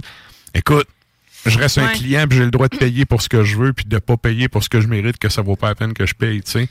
Oui, Fait mais que- c'est ça, on consomme un peu comme, euh, co- comme on le veut. Fait que, tu sais, rendu là, c'est aux bandes de faire des choix puis de, de se définir là-dedans. Puis, tu sais, ce qui est le fun également, ben c'est que, comme je disais, on y a accès tout de suite. Tu sais, Mhm. mettons, je prends, euh, par exemple, Justin, tu sais, qui lui est à cette île. Quand il sort du stock, que ce soit chasse, neige, île, name it, ben... Moi, je vais l'écouter Spotify. Je veux, pas Spotify, mais sur Bandcamp. Je vais l'acheter. Bandcamp qui a un Bandcamp. plus-value parce que c'est l'artiste direct qui gère ses shit, fait que ton paiement, il s'en va au band. Puis Il y souvent... a personne qui vient pimper une cote là-dessus, là. Puis souvent, mettons, là, il va vendre l'album genre 5 piastres. Moi, il envoie 10 piastres, là. Tu sais, je Ouais, ouais. Souvent, Ben, ça l'option, c'est ça. L'option, tu peux donner plus. Euh, Là-dessus, Bandcamp, moi, est supérieur à Spotify dans le sens où est-ce Ben que, oui. tu sais, tu peux donner plus, tu peux encourager. Tu sais, je connais, euh, je connais un gars qui, qui a un Ben ici à Québec, puis à un moment donné, euh, il y a un gars qui a écrit, il a dit quand est-ce que le prochain album il sort, tu sais? Il dit, bah, il dit pas tout de suite, là, il manque telle, telle, telle affaire. Puis j'ai pas une scène pour acheter cet équipement-là. Fait que, tu sais, ça va attendre, mais j'ai de l'argent. Puis là, le gars, il réécrit, il dit, je suis allé voir sur Internet, ça vaut à peu près tant, tiens, je te fais un virement. Il dit, par contre, je veux un album. ben, il a tapé C'est- un album, puis il a sorti son album. Ouais. Puis il a envoyé une, une copie vinyle, puis il a envoyé la copie CD, puis le gars, il était bien content. Puis tu sais, Ouais. ça là-dessus, je trouve ça vraiment cool, parce que dans le temps, il n'y avait pas ça. Non. Ah, clairement. Fait que, fait que bref, là, on est en train de péter notre temps. Ben, pas super. Fait que, on vous demande, à vous, les auditeurs, qu'est-ce Ouais. que vous pensez de ça? On vient tout brûler les Ben- affaires. puis vous... Non, non, mais allez-y avec vos commentaires. Puis, si vous pensez que je suis dans le champ, gâtez-vous, là. euh, moi, je suis en- moi, je suis game d'aller au bat, c'est moi qui ai le micro. Ben, c'est même pas un débat. c'est ça l'affaire. Non, mais des fois, je n'ai parlé- vois des débats où il y en a pas. Non, mais des fois, je n'ai parlé avec des musiciens, tu sais. Puis là, j'étais comme. Moi, j'étais comme l'hérétique. J'étais. C'est fait là, man. Ben, tant que dans ton band, vous entendez tout. Tu sais, les autres bands, ils feront bien ce qu'ils veulent, mais en général, Oui, dans la oui. communauté black, euh, vous fonctionnez pas non, ça, c'est sûr que décision de band, là. Si t'es tout seul à penser de même, ben, Ouais. écoute, la majorité gagne, là. Ouais. Mais euh, bref, allez commenter sur la page Facebook. On fait un retour sur vos réponses en fin d'émission. Yes! Et là, ben, avant qu'on défonce son temps, Hmm. euh, on a eu, euh, on a reçu par les, euh, à, à d'autres caribous, la chronique de Maître Nafre qui est dans le fin fond de sa toundra. Oui. Donc, ben, on s'en va écouter ça à l'instant. Les de la tundra.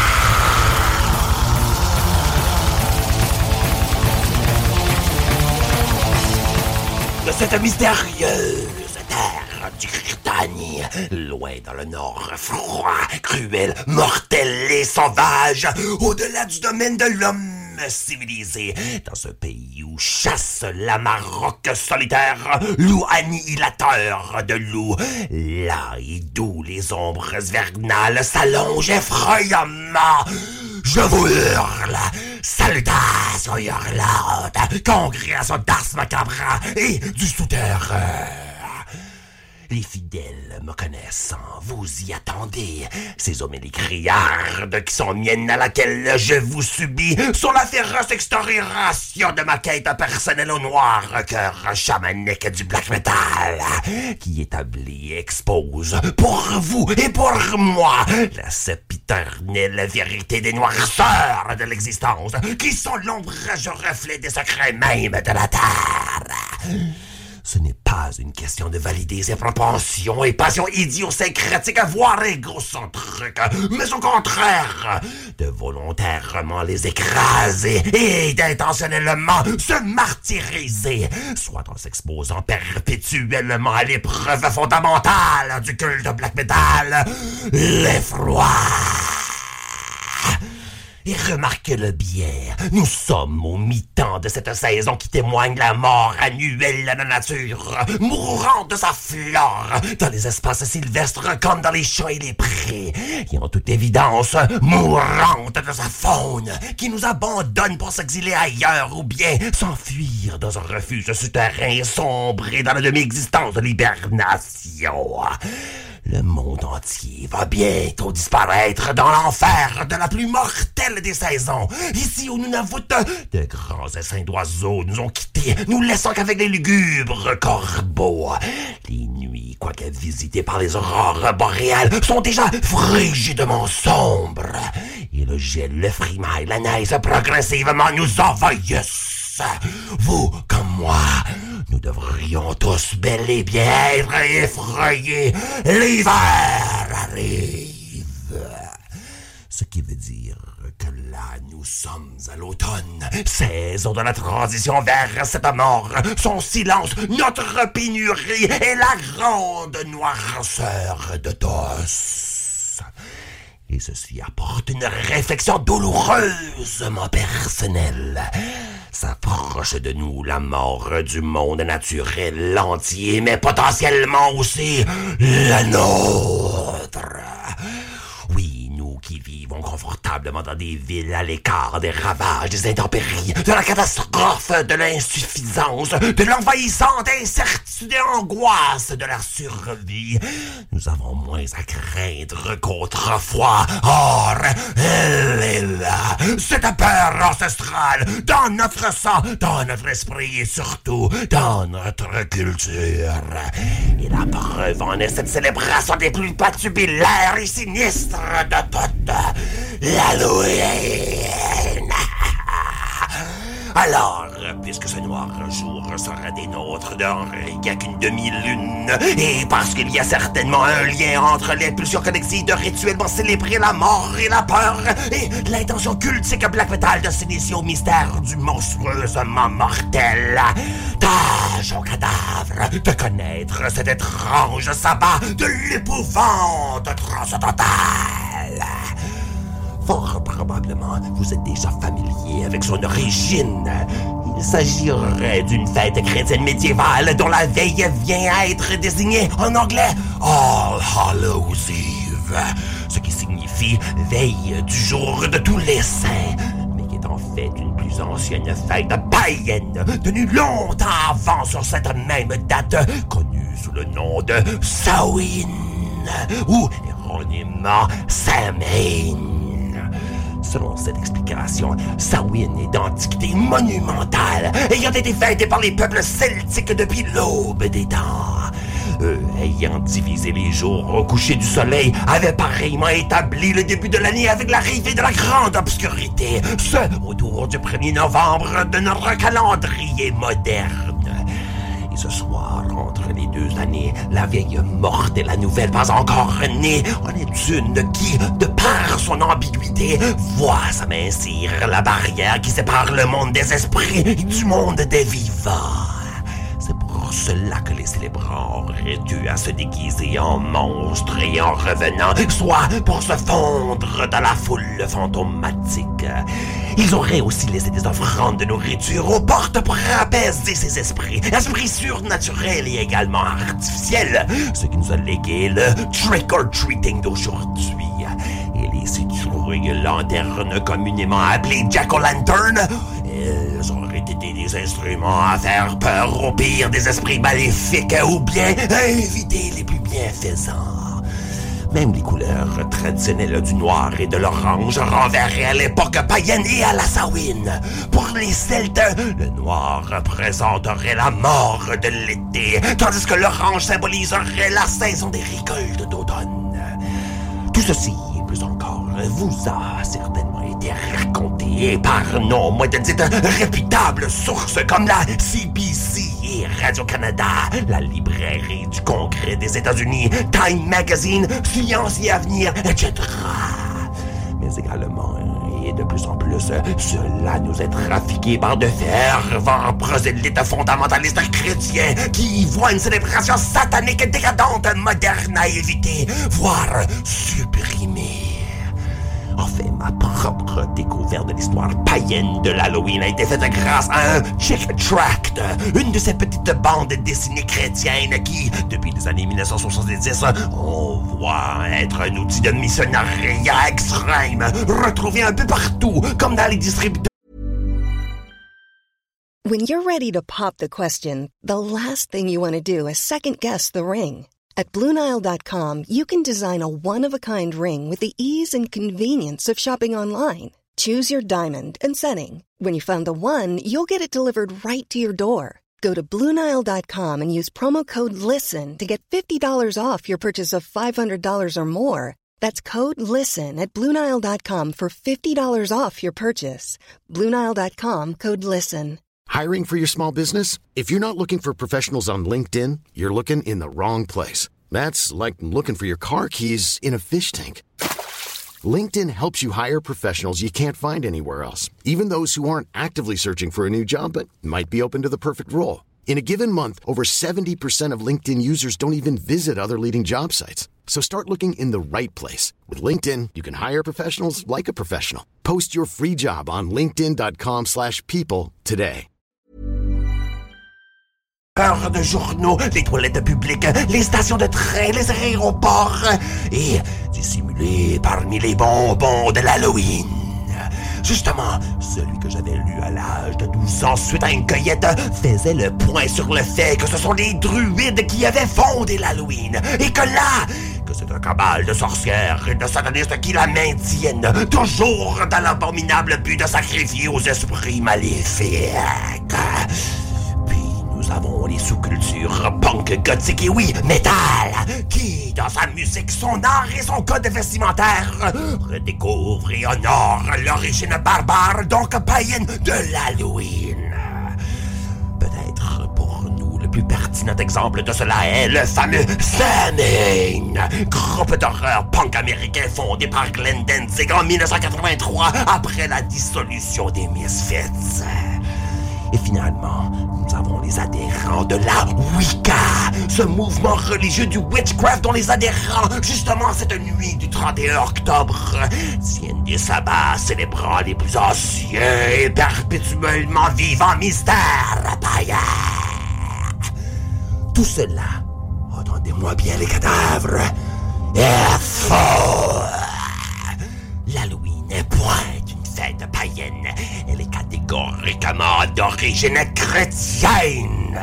Car c'est bientôt au 8e siècle, longtemps avant que des pratiques connues deviendront courantes, que le pape Grégoire III consacre une chapelle de la basilique Saint-Pierre à tous les saints et établit la fête de la douceur. Et que 60 ans plus tard, au 9e siècle, que le pape Grégoire IV ordonne qu'elle soit célébrée chaque année le premier jour de novembre, partout dans la chrétienté. Et puis finalement, que l'empereur Louis le Pieux l'institue son observance dans tout l'Empire carolingien. L'Halloween tombe alors le 31 octobre, non pas parce que l'Église a voulu baptiser Samhain ou toute autre fête païenne d'une reformulation chrétienne, mais parce que dans la foi catholique, la veille d'une solennité est habituellement importante, peu importe sa date. On peut directement conclure qu'avec l'Halloween, n'y a jamais eu de tentative d'écraser un paganisme clandestin rendu underground, mais bel et bien un souhait de reprendre une valeur universelle pour un peuple fondamentalement agricole et de rediriger cela vers un exercice de la foi. Priez pour les saints et les défunts avec l'arrivée de l'automne. Ça a juste du Christ de gros bon sens. Si vous en voulez des preuves additionnelles, bien voici. Considérons le symbole prééminent de l'Halloween, la citrouille feu follet. Ce n'est qu'au 19e siècle qu'on documente la pratique de sculpter des visages sur des courges et navets évidés pour s'en servir comme lanterne. Curieusement, aux États-Unis du début 19e siècle, celles-ci sont associées non pas à l'Halloween, mais à l'action de grâce. Même son nom, Jack O'Lantern, qui vient d'une vieille légende irlandaise à propos d'un forgeron paresseux nommé Stingy Jack, qui finit par piéger le diable, ne peut être retrouvé qu'au milieu du 18e siècle au plus tard. Pour ce qui en est de la pratique du trick-or-treat, plus probablement elle découlerait de certaines pratiques populaires britanniques. Dans quelques régions de l'île d'Albion et d'Ayr, on faisait du mumming, des pièces folkloriques interprétées par des troupes d'acteurs amateurs déguisés, tenus selon un calendrier saisonnier, jouées de maison en maison, dans la rue ou dans les tavernes, généralement accompagnées d'une collecte d'argent. Il est vrai que le terme mummers est utilisé depuis le Moyen Âge. Par contre, aucun détail de cette époque n'a survécu pour indiquer de quoi au juste il s'agissait. À vrai dire, même s'il existe des indices antérieurs, le texte complet le plus ancien d'une telle pièce semble être un livre de chapitres non daté apocryphalement attribué à Alexandre et le roi d'Égypte, publié durant la seconde moitié du 18e siècle. Il y a une autre pratique toutefois de porte en porte qu'il faut mentionner, certainement plus ancienne, mais pas païenne. Il s'agit du souling. On confectionnait un soul cake ou gâteau des âmes qui était alors distribué aux enfants et aux pauvres. Cela lors des jours de la Toussaint et de Noël, tout en chantant et en récitant des prières pour les âmes condamnées au purgatoire. Le barde Shakespeare lui-même offre une des références les plus anciennes à cela dans Two Gentlemen of Verona en 1593 mais pour la plus ancienne trace, ne date que de 1511. J'en passe des exemples, surtout parce qu'il y a de quoi d'encore plus remarquable à retenir. L'absence totale de preuves de la volumineuse documentation occulte elle-même, et en particulier des grimoires. Les sorciers, selon leur propre sinistre manuel, ne semblent avoir attribué aucune importance à magique du tout, ni à la Toussaint, ni à sa veille. Au contraire de ce qu'on pourrait prévoir pour opérer un rituel d'invocation ou une séance de divination, y compris la nécromancie, il n'y avait aucune prescription à ce qu'il soit tenu ce soir. La, la recommandation est plutôt de explicitement suivre les correspondances planétaires selon le jour de la semaine ainsi que l'heure. Puis, encore plus remarquablement, il y a une absence quasi totale de traces de l'Halloween dans les témoignages écrits des procès pour sorcellerie. Aussi fabriqués, exagérés et fantaisistes puissent-ils l'être, s'il y a bien quelque part où nous pourrions s'attendre à croiser une mention de l'Halloween et de ses pratiques diaboliques, ce serait bien là. Or, ceux-ci documentent l'existence d'assemblées de sorcières sous le nom de sabbat ou de synagogue de Satan, ne notent aucune date. Pierre de Rostegui de l'Ancre, le magistrat et juriste bordelais du 16e siècle dont les textes d'enquête sont à l'origine de grands stéréotypes concernant les supposées sorcières, généralise que, et je cite, Quelquefois, il y a des sabbats et des assemblées générales qui se font ordinairement en quatre fêtes annuelles. Les quatre jours mystérieux sont par contre indiqués que dans un seul et unique procès, tenu dans les marges de l'Europe, en Écosse, et bien tard, en 1661. L'accusée, une femme nommée Isabelle Smith, avait déclaré By these meetings, I met with the devil every quarter at Candlemas, Rudday, Lumbermas, and Hallowmas. C'est-à-dire, par ces témoignages, elle rencontrait le diable tous les quarts d'année, à la chandeleur, au jour de rude, à la Lambermas et à la Toussaint. Oh, cette seule et unique mention, oh, elle est intéressante, oui, mais semble point textuellement signifiante, n'est-ce pas?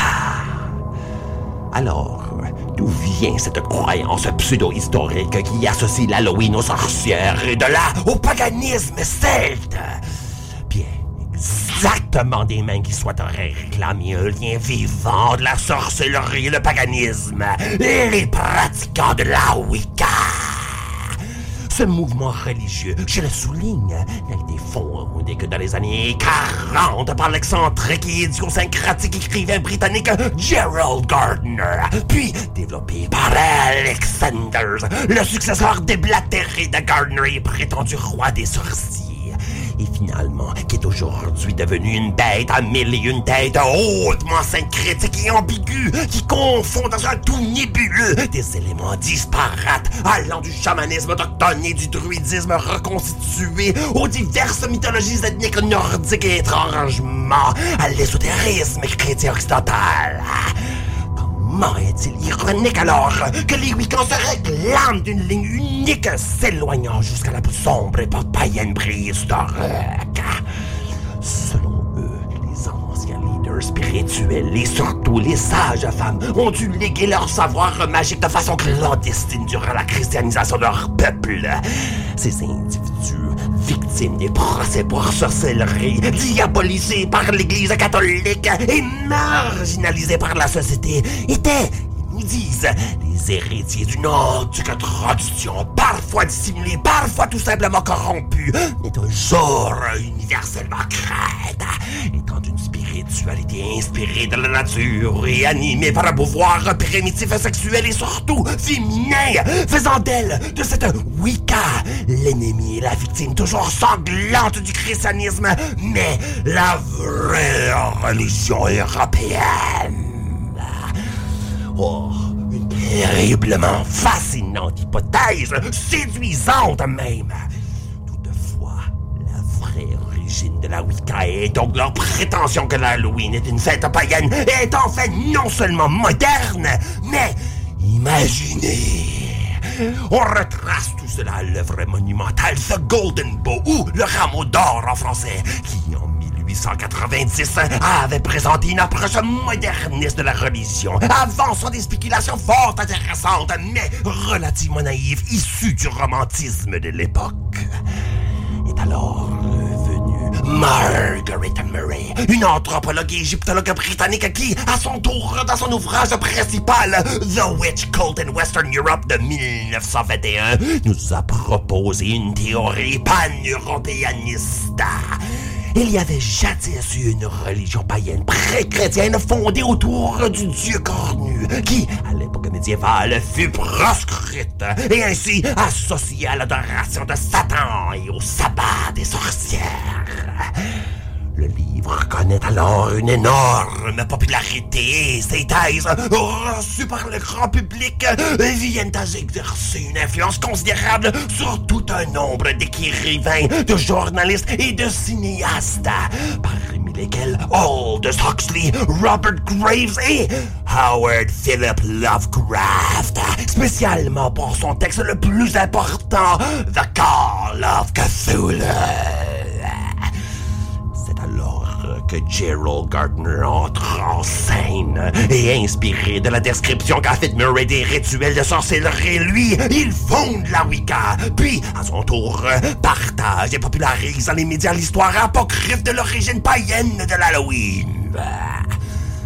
Là, sachez, cadavre, je ne vous expose pas tout cela pour rien, certainement pas pour vous pousser au cynisme. Bien au contraire. Je suis un qui, malgré valoriser la lumière des faits, respecte davantage et cultive la noirceur des émotions et des sentiments. Et si je vais emprunter le dicton d'un collègue podcaster, le Torontois Sébastien Major de la balado-diffusion Fake History, qui dit, qui demande, que sont les faits, que sont les éléments fictifs? Et surtout, que c'est une histoire si bonne que tout simplement, nous nous devons de la croire. Et justement, retenant cela, voici la vérité sur l'histoire de l'Halloween, païenne, chrétienne ou séculaire. Du fond des tripes, du fond de notre âme, du fond de la terre vivante, morte et ressuscitée jusqu'aux noirceurs de la nuit invivante et éternelle. Nous avons besoin d'avoir peur. Véridiquement, depuis l'aube de l'humanité, notre peur nous a servi, cachés dans nos cavernes, depuis dans nos châteaux et maisons. Grâce à ces douleurs spirituelles, nous nous sommes protégés, nous avons survécu. Et de plus, nous sommes devenus chasseurs, guerriers et conquérants. Non pas par courage et bravoure, par valeur et par mœurs, mais par peur, je vous dis. Par elle et par le respect de la désastreuse force et puissance de l'objet de notre peur qu'il nous est possible d'accéder à la véritable connaissance de soi. Et souvent, surtout à cette époque maladive du confort et de la sécurité, nous nous devons de transgresser et pervertir les mœurs établies afin de pénétrer nos mystères cauchemardesques. Alors, l'horreur ancienne éternelle qui nous hante à chaque Halloween, qui est notre héritage. Fêtons ce toujours robuste paganisme qui bat coup sur noir coup depuis l'abysse du temps et dans le gouffre criant de notre cœur.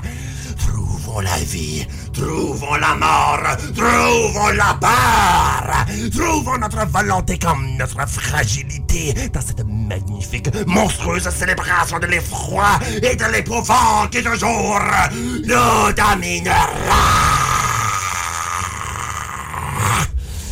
Que votre hantise et la saison des morts commence. Je vous quitte en vous disant salutations hurlantes à votre os. Et comme toujours, éternellement, comme le noir de l'existence, que des étranges enseignements de la toundra vous guident dans votre propre réveillante et horrible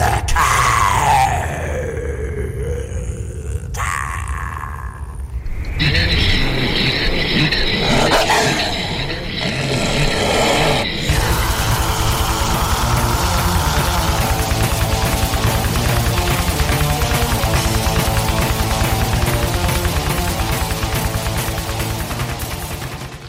Oh yeah! Ah, C'était les échos de la toundra avec Nafre. Et là, ben, nous autres, on poursuit ça avec un petit bloc musical avant le bloc publicitaire. Qu'est-ce qu'on s'en va entendre? On va y aller avec Riot City. Donc, ça nous vient du Canada. L'album de 2022, Electric Light, contient la pièce Eye of the Jaguar. Ouais, on, on change de félin the ici. Jaguar. J'ai fait exprès de prendre la pause. Et euh, ensuite de ça, euh, on- je je vous l'avais dit la semaine dernière, mais finalement, on a décidé de vous la garder pour cette semaine. Yes. En Norvège, Doldvord et Ensnaven. Et euh, on va entendre Lognens Abstinenser, et c'est sur l'album de 2021, Merkere.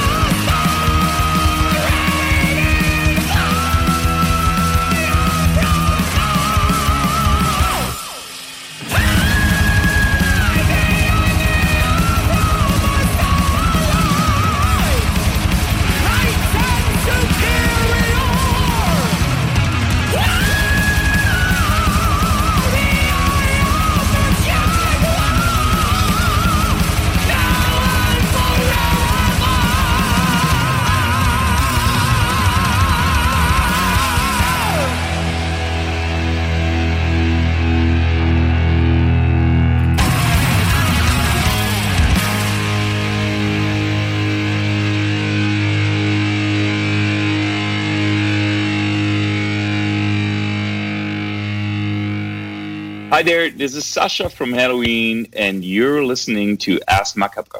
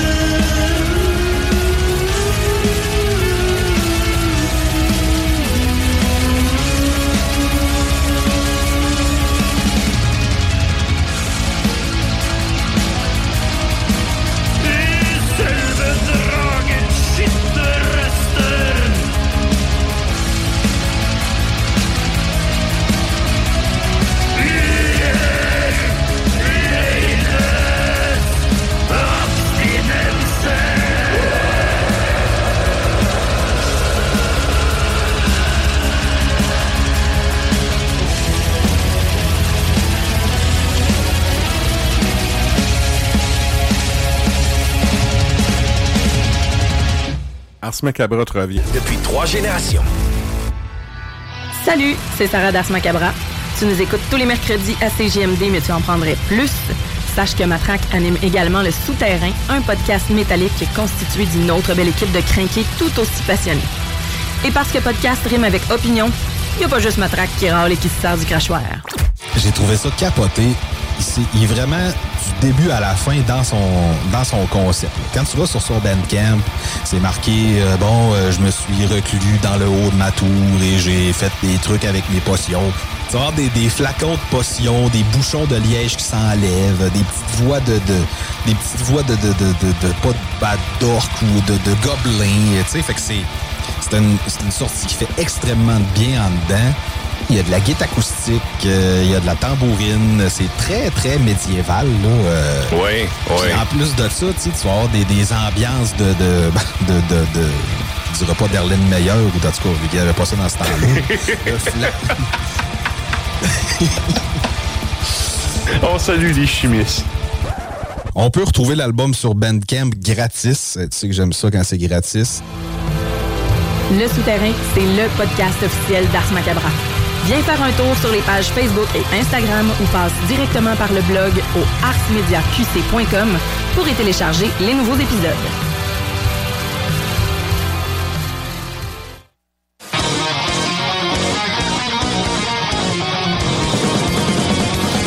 Oui, vous êtes toujours à l'écoute d'Ars Macabra, épisode 332.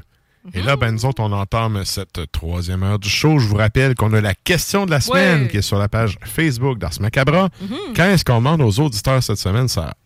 On vous demande quelle est votre opinion euh, face euh, aux nouvelles technologies euh, puis les plateformes de streaming, donc l'évolution en fait des technologies de ces plateformes-là dans l'industrie musicale métal. Donc, euh, allez répondre Allez répondre là-dessus. On fait un Donnez vos deux scènes. Yes, on fait un retour là-dessus. Puis nous autres, ben, on a déjà donné nos deux scènes.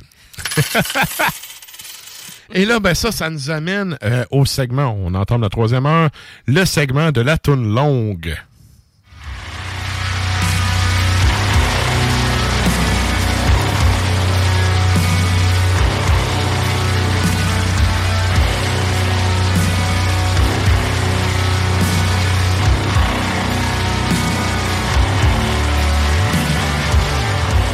Et là, ben, pour ce segment de la toune longue, on s'en va avec un Ben qu'on a déjà passé, mais pas cette toune-là. Et en même temps, euh, c'est un Ben qu'on on pourrait dire que c'est- un Ben de toune longue. Ils, Ben ont, oui. ils ont souvent des tounes longues. Ben oui. Fait que, euh, quand est-ce qu'on s'en va entendre? On s'en va entendre Lende, euh, donc le band autrichien, qui euh, a sorti ben, l'album en 2022. euh, C'est Ellen Bogen Gesellschaft. Et c'est, euh, on a déjà passé dans les nouveautés dans le temps, là, je pense. Oui. là, mais, Mais c'était pas celle-là. cette tune-là. C'est ça. C'est ça. Et donc, c'est euh, Unsterblich qu'on va entendre.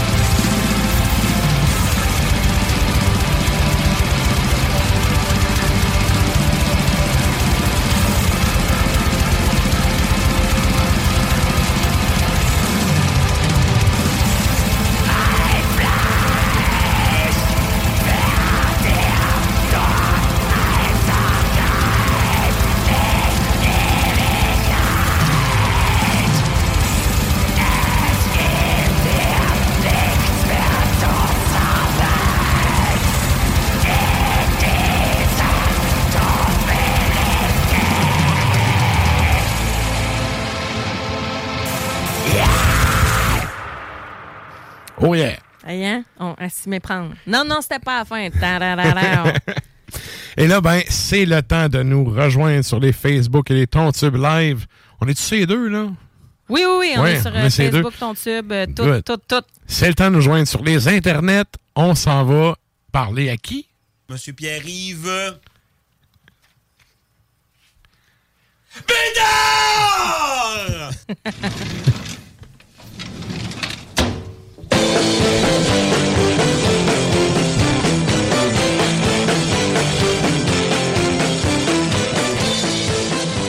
Comment vont l'enfant terrible du lac et ses cousines? Il va très bien. Il ne sait pas comment elles vont, mais bon. Good. Hey, ça me fait penser, ça fait un bout j'ai pas écouté du Old Nick. Je vais être dû. Il a dû Ouais, sortir puis- 42 albums depuis la dernière fois que je l'ai écouté. Euh, pas vraiment. Il a sorti un album avec euh, l'espèce de chapeau de sorcière avec un balai sur Oui. le bord d'une porte. là. Oui, C'était ouais. pas mal ça. OK. OK, il a, il a quand même slacké le, La production. le, le- le beat. Là, le... Hey, il y a un bout, mais T'as pas le choix, à un moment donné, quand tu sors 42 albums dans la première année, là, tu peux pas garder ce beat-là pendant longtemps. Là. Ouais, puis on voit que quand, quand ça sort en vinyle ou en cassette, ou tu sais, il, il en sort encore beaucoup, mais ça se vend pas tant que ça. Tu sais, la, la cadence a vraiment reculé, là, puis anyway, le monde est cassé. là. Ouais, mais c'est pas rien que ça. C'est qu'à un moment donné, tu tues ton propre album toi-même, tu sais. À un moment donné, j'avais pogné une entrevue avec Plume la Traverse. Je suis pas un grand fan de Plume, mais faire un résumé vite vite, il y a une certaine époque où est-ce qu'il sortait beaucoup d'albums back-à-back, tu sais. Puis là, à un moment donné, son gérant, il disait, hey, arrête de sortir des albums back-à-back, tu tues toi-même tes ventes. Parce que là, le monde, il se disait, ah, je vais attendre le prochain, il en ressort un dans deux mois, tu sais. Il y a peut-être eu ça aussi avec Old Nick, là, parce que quand tu parles d'Old Nick au monde, il y a personne qui a le même album de référence, tu sais. Il y a tout le temps quelqu'un qui sort un album que tu connais pas. Il n'y a pas quelque chose de Witch. euh, C'était celui-là dont tu parlais avec le cover euh, The Witch in the Euh, Forest on a bike ou je sais pas trop là? Je me rappelle plus du dernier, c'est quoi le titre, mais il y a Witch Lymph, qui est un des, un des. EP de Old Nick, là, mais il y, a- il y a plein de. Tout est à propos des sorcières et des Ok, vampires. Fait que le mot witch, là, c'est En- comme en dire fait- euh, banane. C'est ça. Le dernier album, c'est I Am Vampire Castle. C'est Witch's Bike in the Forest. C'est celui dont je parle, je parle présentement. Écoute, euh, j'ai j'ai euh, j'ai ça dans la face, là, puis il y a quoi. Hey, l'album, là, que c'est 42 phrases de long, là, puis c'est juste des initiales. Ouais. Hey, c'est n'importe quoi, celui Il est bon, là, mais c'est n'importe quoi. T-N-O-T-A-A-T-P-B-T-O, puis là, j'ai rien que dit le tiers du titre. Ça me tentait, ça me tentait plus. Fait que, euh, bref. Tout ça pour dire qu'on va pas... Hey, on était tout à temps dans notre pacing, on va pas scraper ça. là, cette semaine, tu nous as alambiqué tes faits et de ce que j'ai compris, c'était particulièrement alambiqué, là. En fait, ça, fait faire, ça va faire deux ans, je pense, que je fais cette, cette, cette ma- ces marottes-là. Déjà?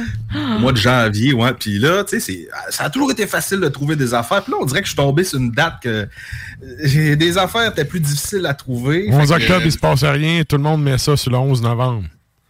il y avait, ben, il y avait beaucoup de baseball, il y avait du, du cricket. là. J'étais comme, c'est pas intéressant, ça. Ben, tabarnak. Ouais, du cricket.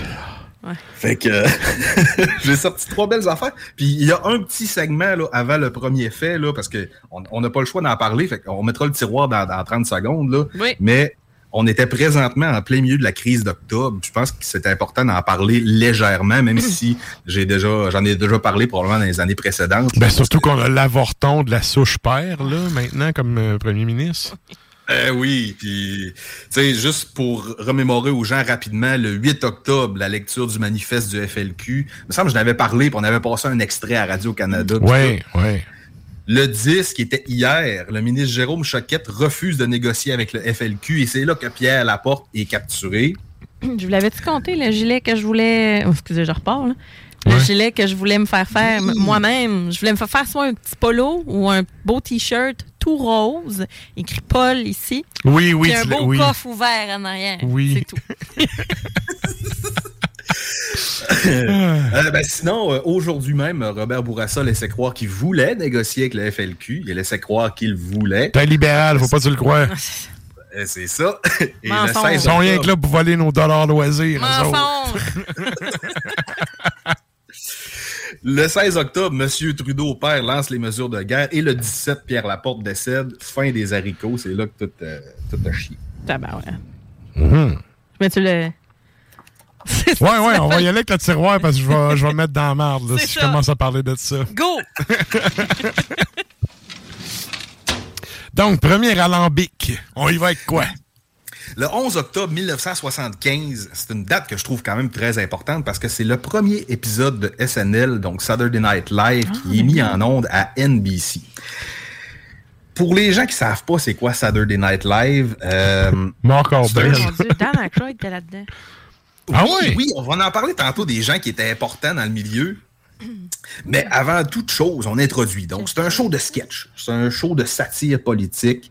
C'est aussi un spectacle de variété parce qu'il y avait toujours euh, de la musique. Donc, chaque émission est sur le même format depuis toutes ces années-là. Il y a un animateur qui fait un monologue au début, qui se fait interrompre par un comédien maison et il dit la phrase culte Live from New York, it's Saturday night. Et là, ça décolle. Mm. Avec le petit euh, band, euh, local band. Oui, le petit ça, maison. SNL. Et SNL, c'est quoi? C'est 48 saisons qui totalisent 948 épisodes. Hey, c'est beaucoup. 48 saisons pour faire 948. Ah, Ben, nous autres, Nous ça va 300. faire 7 ans, puis on est rendu à 332. Et euh, ceux qui sont sur Internet, vous l'avez sûrement remarqué, j'ai mis une photo du, du- des, des comédiens originaux. pinch, hein, ouais. Ouais. oui. Hey, Chevy Chase, Dan Aykroyd. Hey, regarde. Ben oui, c'est ça. Donc, Dan Aykroyd, qu'on voit sur, euh, en tout cas, ma gauche, qui a joué dans Ghostbusters. Ouais. Qui s'est Ouais, recyclé, man. Il fait de la vodka qui est vraiment malade. Canadien, Oui, il vient de Toronto, je pense. Ouais. Ouais. Oui, il est actionnaire de la Crystal Head Vodka, la tête de mort euh, transparente. Ouais. Sérieux, c'est une des meilleures euh, qui se fait ici. Là. Dans les noms européennes, c'est une des meilleures. La Kamouraska est bonne. Ouais, mais moins que ça.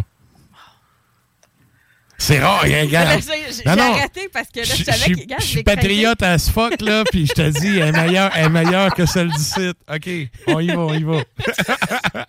Et un fait intéressant à propos de M. Aykroyd, c'est que euh, il, il a pris part dans un film qui s'appelle Les Coned, hein, que Ouais. moi, ma génération m'en rappelle, là, les, les espèces de grosses têtes de cônes. Ah, Il y a eu ça, plusieurs films de ça. Et ce qui est, ce qui est capoté, c'est que les Coned étaient des personnages de SNL. Hey, OK, ça, je savais pas. OK. Hey. Et éventuellement, c'est devenu quand même une série de deux films, si c'est pas plus. Ah oui, je pensais. Regarde, c'est le premier qui est pas mal. Ouais, qui est plus Mm. culte, là. 93, pareil, hein, ce film-là. Ben oui, tu vois, c'est vrai, la fille à côté de Dan Aykroyd, justement, c'est elle qui fait la Madame Conel. Ouais, Euh, Jane oui. Curtin. Hey. Exactement. Adam Et il y Sandler, avait- il a joué là-dedans. Qui ça? C'est marqué qu'Adam Sandler, il est dans la distribution. Il joue Carmine. Madame Sandler, dans, dans le, dans le premier qu'on est. Ouais, ça marche pas. Ben, je sais pas, là. Google doit être mêlé. Ben, on il doit être un personnage très, Secondaire. très, très... Ouais. Oui. Je te dirais que ça se peut et vous verrez pourquoi dans quelques secondes. OK, Ah, OK. OK. J'ai-tu craché de chronique euh, encore, moi, là? là? Une autre personne très connue, ben, c'est lui qu'on voit complètement à droite là, Mhm. sur la photo. C'est évidemment Chevy Chase, Mhm. qui euh, est le master derrière le film culte Le Sapin a des boules et d'autres euh, d'autres d'autres films humoristiques comme ça. Et euh, Chevy Chase, en fait, il a quitté au début de la saison 2, au mois de novembre de la saison 2, et là, il cherchait un remplaçant. Puis devinez qui l'a remplacé? Voyons, c'est le clone à, voyons, Chad Smith, là. Comment il s'appelle? Euh, Farrell, là. Will Ferrell. Non, même pas pas. lui, Will non. Ferrell Ok. est venu plus tard. Il a- Ok. Chevy Chase a été remplacé par Bill Murray, qui était quand même Ok. une petite pointure, tu sais. Ouais. Chassé à marmotte. Exactement. Monsieur Et là, je Scrooge. vous ai sorti euh, les comédiens les plus populaires qui ont, qui ont participé, Oui. qui, en fait, qui ont été des réguliers à SNL et non pas juste des animateurs. Donc, un, un humoriste américain que j'aime beaucoup, qui, qui a eu beaucoup de déboires, là, Pete Davidson, qui était là de quat- 2014 à 2022, qui a maintenant son show sur Netflix et tout.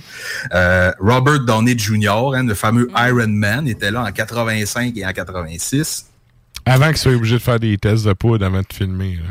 Sûrement. Oui. OK. Il va être gelé À tête de ça, euh, il y a eu euh, Jimmy Fallon de 98 à Oui. 2004. Ouais, ouais. Il y a eu Chris Farley, que lui aussi, il en a pris pas mal, de 90 à 95, qui est décédé d'ailleurs. Euh, Will Farrell, de 95 à 2002. Hein, Will. Farrell, c'est là qu'il était. On a aussi eu Eddie Murphy, de 80 à 84. OK.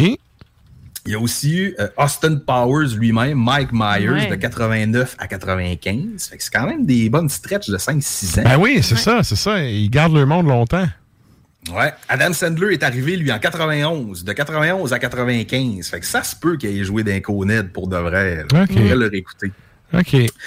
Et un autre très connu, je ben, Rob. Schneider, évidemment, de 90 à 94, que maintenant sa série Netflix, qui était euh, le gigolo dans le, le film des années 90. Là, euh. Comment ça s'appelait, ça? Ah! Euh, Ben, c'est pas gigolo, justement. ouais, je pense que oui. Je pense que c'est ça. Le petit frisé, là, qui fait tout le temps des rôles de body de second plan, mais. OK, le gars qui joue le gendre, là. Non, non, Non? pas lui. OK. Euh, oui, Oui? oui. Euh, je- je le- hein, il est dans l'homme de. C'est pas le. Le genre. Attends, je suis pas sûre si tu te confonds avec le gars qui fait l'homme de Snow. Non, non, c'est. Non, non, non. Attends un petit peu, là, que je suis en train de zoomer à la face. Le genre. Polly Shore. Non, c'est ça, c'est pas Polly Shore. C'est pas Polly Shore. Gigolo, là, le film, là. C'est qui donc? Douce, Douce Bigelow, c'est ça? Ouais, 12 Bigelow, that's it. Moi, je connais juste Bam Bam. Bigelow, là, mais c'est de la lutte. C'est vraiment, c'est Rob Schneider, là. Je sais pas. euh, euh, Ah! T'as-tu vu, maman, j'ai raté l'avion 2 quand il est à l'hôtel? C'est le, celui-là qui demande tout le temps du pourboire. Oui, portier, OK. Oui, oui, Ouais, oui. C'est ça. C'est bon, comme bon. un petit- Ouais, c'est ça. Le gars qui joue Hit. Euh, non, Non. ça c'est Tim Non, Curry, c'est l'autre. Ah, ben, je sais pas c'est qui. Tu vois, ma culture Non, cinématographique là. est en moi. Tim Curry, t'as raison. Mais je parle pas du même gars. Moi, je te parle du. Toi, tu parles du maître d'hôtel. Moi, je te Ouais. parle du gars qui transporte les bagages. là. Ah, c'est lui qui se quête du type? C'est ça. Ah, l'enfoiré. C'est lui. OK. Tu vois, c'est à cause des pims comme ça qu'on sort nos albums sans les, la grosse industrie aujourd'hui. C'est de la faute à Rob Schneider. Hey, écoute, on est en train de t'en faire chier. Excuse-moi, man. Ah oui, on y, va, on y va rapidement avec les gens qui ont le plus animé SNL. Donc, le, le master animateur de SNL, c'est Alec Baldwin qui l'a animé 17 fois. Et Alec Baldwin jouait jusqu'à tout récemment Donald Trump comme personnage récurrent. Ah, c'est Il y a vrai. eu Steve Martin, hein, l'agent fait la farce, qui a animé ça 16 fois. L'agent fait la Euh, farce? Steve Martin? Un autre, euh, Tom Ben Hanks, oui, a ben oui. animé 10 fois. De qui ça, dix fois? Tom Hanks. OK. OK. Ah ouais, ça, je suis quand même surpris que, que ça soit prêté au jeu. Euh, Moi, pour moi, Tom Hanks, il y a un manche à balai dans le postérieur. là. Mais excu- excusez, le, le- Steve Martin, c'est- pas lui qui fait l'agent fait la farce, c'est Leslie Nielsen. Ah oui, t'as raison, t'as raison. C'est le. Le... tête blanche. Ouais, c'est ça, mais Steve Martin. Non, mais Steve Martin, il a, il a vraiment fait beaucoup de. Il a animé les Oscars longtemps, je pense aussi. Là. Steve Martin, sa meilleure prestation, c'est quand il joue un monsieur météo dans un film et que je me suis tout le temps dit que Météo Média, il marche de même. Il y a une pile de nuages, puis de soleil, puis de nuages qui pleut, puis qui neige, puis Ouais. tout. Puis 10 secondes avant de rentrer en onde, il colle ça sur le mur aimanté, puis il dit la météo comme ça. Je trouve que c'est- tellement représentatif, la météo, pour vrai. Là. Mais non, c'est ben, la à rose, là, pour se laisser. Ouais, ouais, aussi, mais bon. Ouais, Steve Martin. C'est vrai. OK. Et on termine la chronique avec les. euh, j'ai- regardé en fait 28 pages d'invités musicaux de SNL et il était vraiment euh, très euh, très euh, moi je dirais ça très précis sur euh, sur l'air dans lequel le show jouait. C'est toujours de la musique populaire. Ouais, ouais. C'est toujours des groupes en vogue. Fait que tu sais, t'as quand même eu Tupac qui était là en 96 avant son décès. Euh, dans les années 80, ils ont eu Duran Duran qui ont chanté Hungry Like the Wolf. Dans les années 70, il y avait, ils ont eu George Harrison. Puis, tu sais, plus ça évolue, ben, plus les, les artistes populaires ont été là. Donc, ils ont quand même eu Jimmy Eat World en 2002 quand on était au secondaire. C'était le gros rock, le Green Day, puis Offspring, puis tout ça. Et ça continue encore SNL. Ah, mais mais ben, dans mes prefs de SNL, c'est euh, Amy Poehler puis euh, Tina Fey. là. C'est deux filles qui sont comme. sont pas tuables, sont tellement drôles. là. Je sais pas si euh, vous les connaissez, mais en tout cas, C'est, euh, je, vais, je vais essayer de partager. Deux villes que je n'ai jamais visitées. Ben, Parks and Recreation, ça, je t'ai dit, il fallait que tu l'écoutes d'ailleurs, là, mais tu sais, c'est, euh, c'est la, la fille blonde, là, par excellence, la comique, là. OK. Mais euh, c'est pas grave, continue, puis ouais, je vais partager l'écran pendant que tu poursuis tes. euh, Et là, au niveau musical, je me suis dit, Hmm, quel artiste que j'aimerais voir si on avait un SNL édition métal? Donc, je me suis dit, je vais choisir un groupe qui a fait très ou peu ou pas de spectacles. En fait, très, très, très peu. Ah ouais, ils sont bonnes autres. Oui, c'est celle à droite, c'est Maple à gauche, c'est euh, Tina Fey. Ouais. Tu fallait que je rajoute vous- mes, mes femmes. Elle euh, ressemble à celle là, qui s'était présentée euh, pour l'Alaska, là, comme vice-présidente. C'était quoi son nom, la fille à Ah, je Barney? sais pas. Je sais pas. Hey man, écoute, 15 minutes, on est encore à pas ton sens. premier fait. Ouf, quelle veine tu veux?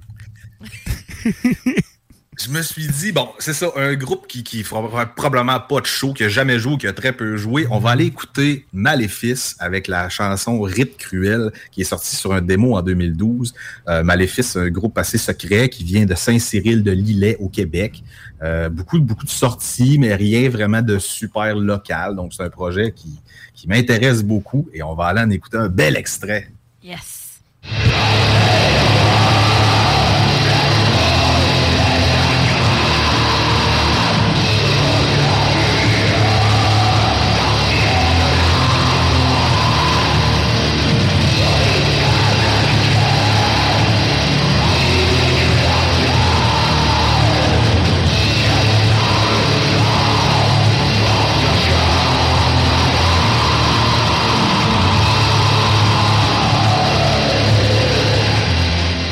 Ça, là, c'est Mm. le Ben québécois préféré à Nafre.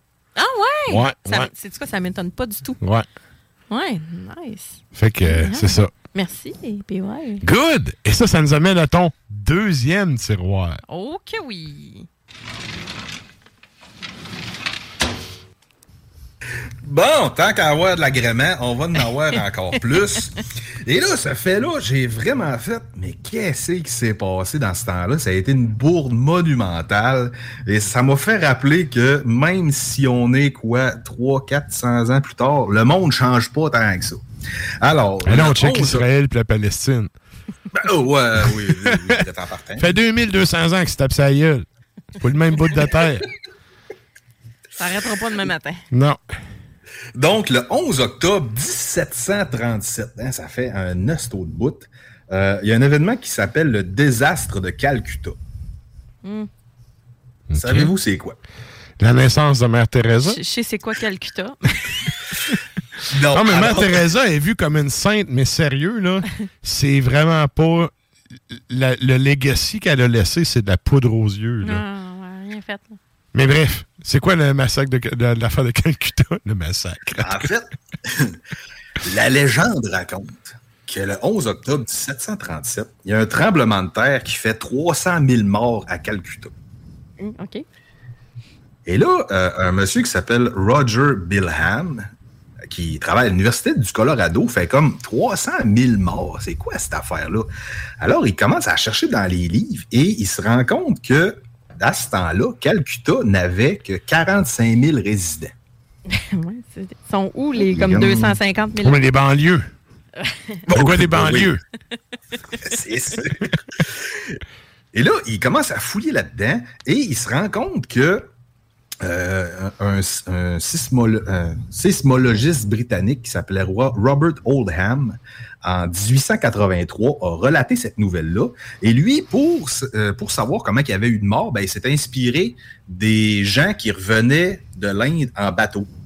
Et là, tout le monde était, ça n'a pas de bon sens, il y a tellement eu des morts, là, ça n'a pas d'effet. Le bouche-oreille Ok. a fait en sorte qu'il y a eu 300 000 morts, alors qu'il y en a eu seulement 3 000. Tout à fait. L'inflation avec la route, hein? C'est le pire jeu du téléphone ever. Ah oui, c'est ça, hein? C'est le téléphone indien, ça. c'est- Oui, le téléphone. Faites fois 100. Rajoutez deux zéros aussi. Et en plus de ça, le London Magazine a cité en 1738 que c'était pas seulement un tremblement de terre, c'était un tremblement de terre en plus d'un ouragan qui avait créé le Ben désastre de Calcutta. Alors, cette histoire-là. Il n'a a pas, pris compris qu'un était la conséquence de l'autre. Ouais, c'est ça. ben, un peu. Ça mais prend pas un doctorat. là. c'est à quel décidément, point il y a cette un histoire-là doctorat. était moussée. Là. C'est ça, décidément, il a fallu qu'un doctorat s'y intéresse pour Ouais, relater ouais. la vérité. Ah, boire, quel monde sont crédules.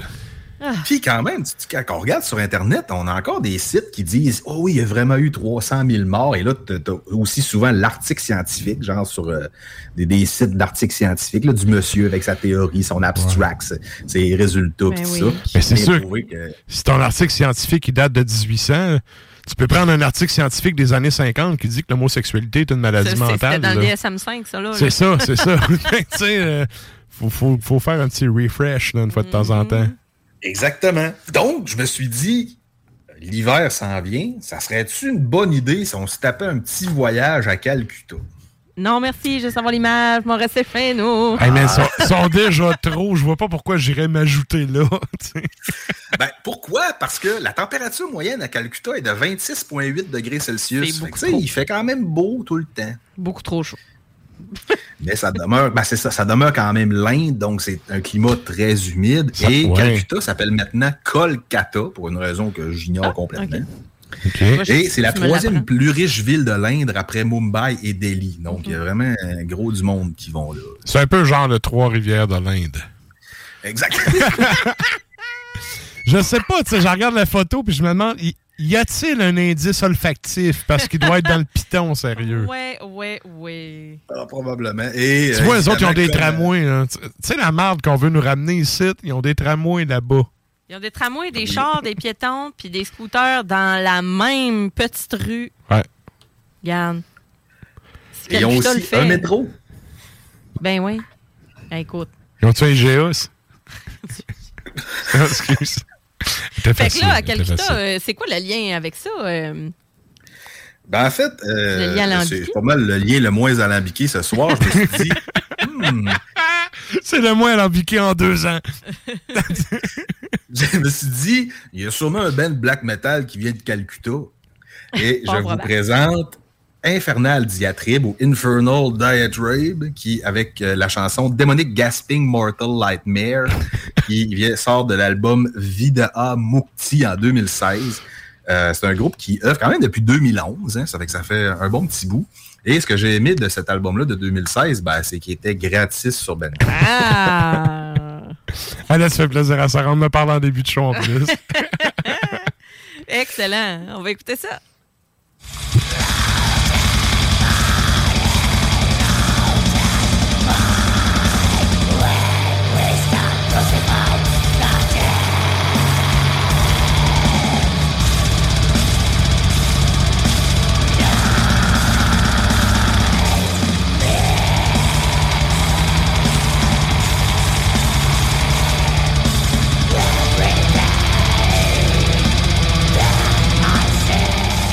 Je salue mon pote qui fait un guest là-dessus, Filthy Boombox.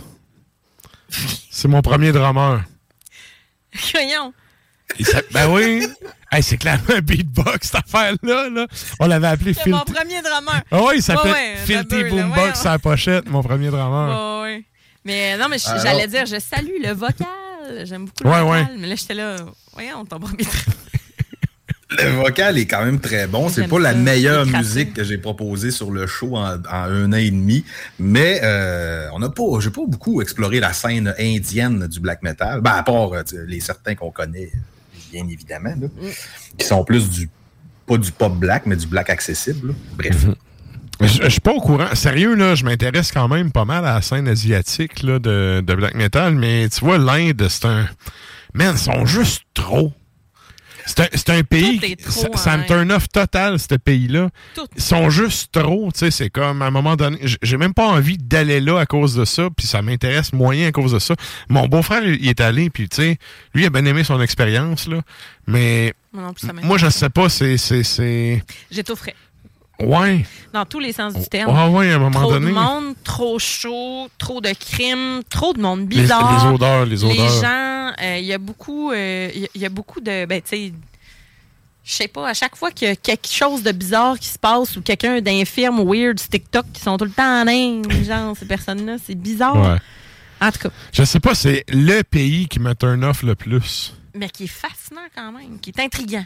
Pas fascinant. Ben, dans le temps de l'Antiquité, mais aujourd'hui, tu sais. Par Ah contre, sais, par contre, aujourd'hui, il faut quand même dire que il y a un facteur économique puis démographique qui fait que la balance du pouvoir après la Chine, c'est eux autres qui l'ont. Hmm. Tu sais, si tu prends la Chine, la Russie, puis l'Inde, tu mets ça ensemble, bon, il y a le tiers de la population mondiale, là. Mm. Si tu enlèves la Russie, il reste presque quand même le tiers de la population mondiale. Il y a un, il y a un certain poids démographique. Démographique, ouais. Puis tu sais, euh, ça, là, dans le futur de la pas- planète, le monde n'aura pas le choix de prendre ça en compte. Là, Ouais. Parce que ce monde-là sont là, sont bien vivants. Puis tu sais, euh, c'est un pays qui se développe vraiment vite. Ils ont longtemps été sous-développés, mais là, là, sont vraiment sont sur une lancée. Là. Ben oui, parce qu'ils sont plusieurs aussi. Raison plus de ne pas y aller et de les laisser tranquilles. Ils sont déjà trop. On tu sais. va pas les achaler. Non, c'est ça. Fait que puis ouais! Oui, il est en train de s'étouffer derrière son micro. Alors, pour- prêt pour le troisième Troisième fait. tiroir. Troisième tiroir. Absolument, c'est parti. Et là, après ces deux faits-là, j'étais un peu désespéré de trouver quelque chose. J'ai checké les mariages, les anniversaires, et là, j'ai trouvé ce que je voulais trouver, ce que je devais trouver, parce que tout est dans tout. Je l'ai trouvé dans les décès. Il n'y a pas d'événement joyeux, on va aller chercher les événements Ouais, tristes. chercher les morts. Alors, le 11 octobre 1963 note la date du décès de M. Jean Cocteau. Est-ce que vous connaissez cet homme? Hey, je connais le nom, mais honnêtement, je me rappelle plus de ce qu'il a fait.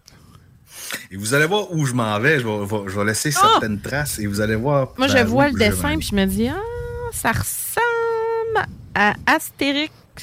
Euh, Des fois, les dessins, puis tout ça, les dessins animés. Euh, oui et non. Euh, docteur, euh, ben, docteur, mon Dieu, Monsieur Jean Cocteau est né en France en 1889. C'est un poète, dramaturge, écrivain, designer aussi, un scénariste et un artiste visuel. Tout donc, pour ça le dessinateur d'Astérix. Ouais. Ben, pas d'Astérix, mais en tout cas. Il ressemble au coureur, euh, c'est la photo, là. Il ressemble au, au, euh, tu sais, dans les 12 Dans travaux 12 travaux, oui. là, c'est qui- Oui. C'est lui qui fait le tour de la planète, là. C'est ça. Ouais. C'est tout. OK, excusez. Et là, euh, ce qui m'a fait accrocher sur Monsieur Cocteau, parce que je m'en torchais complètement avant de lire qu'est-ce qu'il avait fait dans la vie, c'est que euh, il a écrit un livre qui est une œuvre marquante de la littérature que j'espère pouvoir lire bientôt. Et ça m'a rejoint beaucoup parce que son œuvre s'appelle Les enfants terribles. Non! Une biographie des cousines. Quasiment. Et vous allez voir pourquoi tantôt. Euh, c'est un livre qui est sorti en 1929, qui a été transposé en film en 1950 et euh, aussi en opéra. Et là, je me suis dit, c'est peut-être pour ça qu'on dit ça, les enfants terribles. Et en lisant le synopsis, euh, on voit que c'était tout, qu'un écrivain.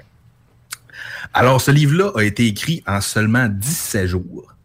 Et M. Cocteau, dans- dans cette période-là, était en cure de désintox parce qu'il était à côté sur l'opium. Ah. Ben, c'était les années, hein. C'est, c'est, c'est ça. Ouais.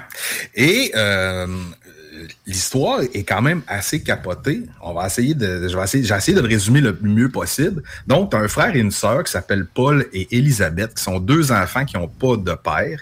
Et la mère est complètement grabataire, est malade au lit, donc la fille doit le soigner, la soigner.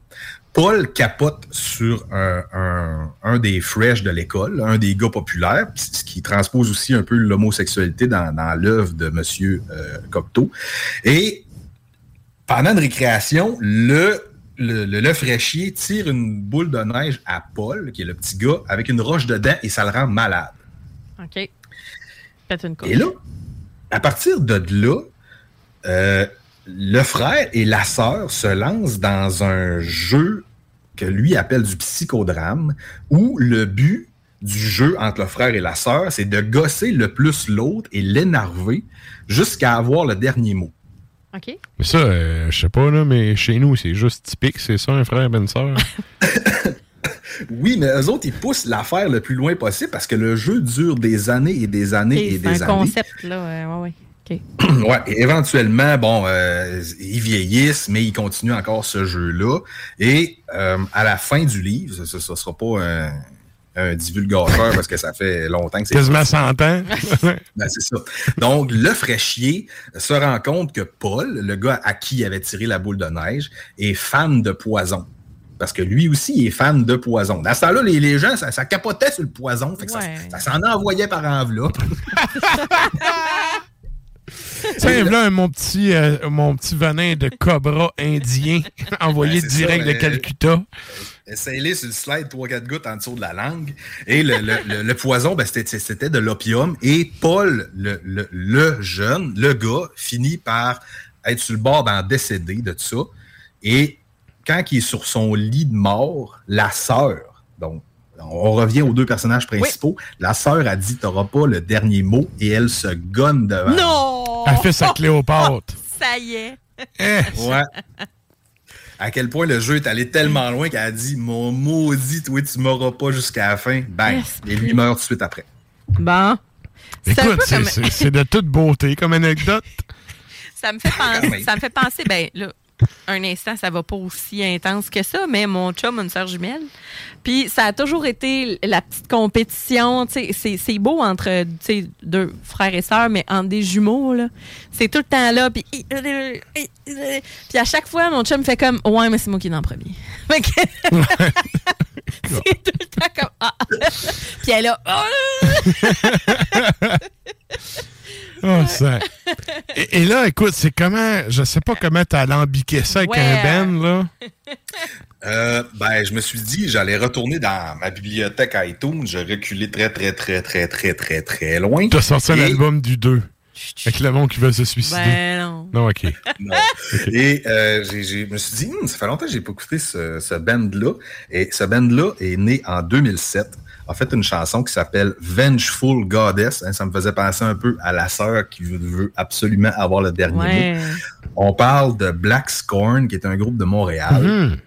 Et euh, qui a sorti en 2011 l'album Pagan Sacrifice. Et je me rappelais que dans ce temps-là, j'avais quand même apprécié ça et je l'ai réécouté hier.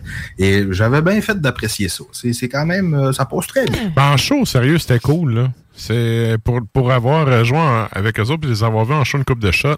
C'était. Ça, ça le faisait. C'était bon. Ouais, c'est ça qu'on va l'écouter. On s'en va entendre ça.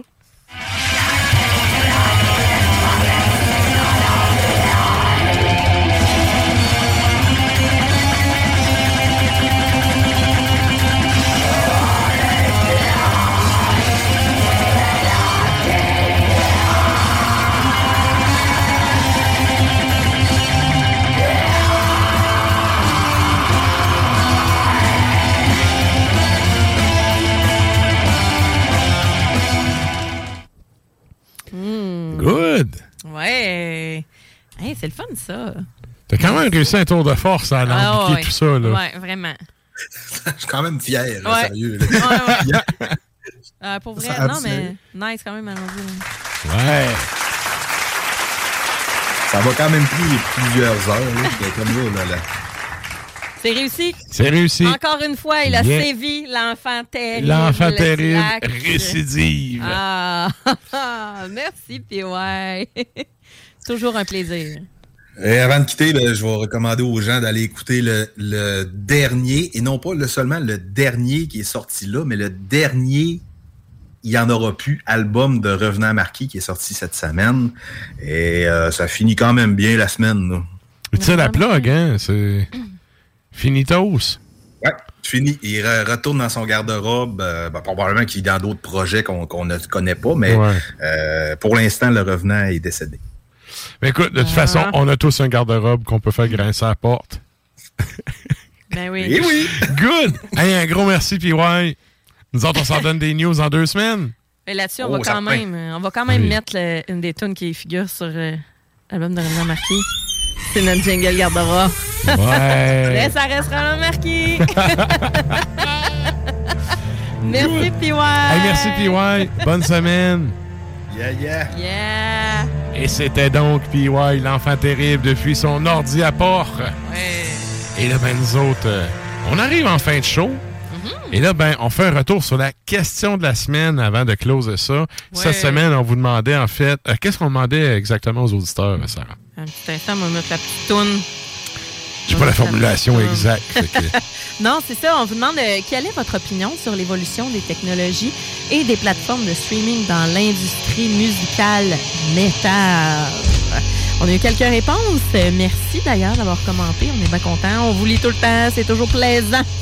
Et donc, euh, on a. euh, c'est- c'est quand même partagé, euh, partagé comme opinion, je te dirais. OK. Euh, mais ça se rejoint. On a, ben, on a Stan, il dit ça tue le prog, ça encourage le punk. OK? Il dit traduction, les longues tunes. Les longues tunes peu digestes sont plus que jamais skippées et les petites chansons courtes sont plus que jamais les bienvenues. Avec ces plateformes, si l'artiste n'a pas ton attention en 30 secondes, le skip est très simple. C'est vrai. Mhm. Ben, ça nous permet de, de découvrir. Fait que. Mais ça, en même temps, si c'est bon ce que tu as fait, le monde va l'écouter au complet.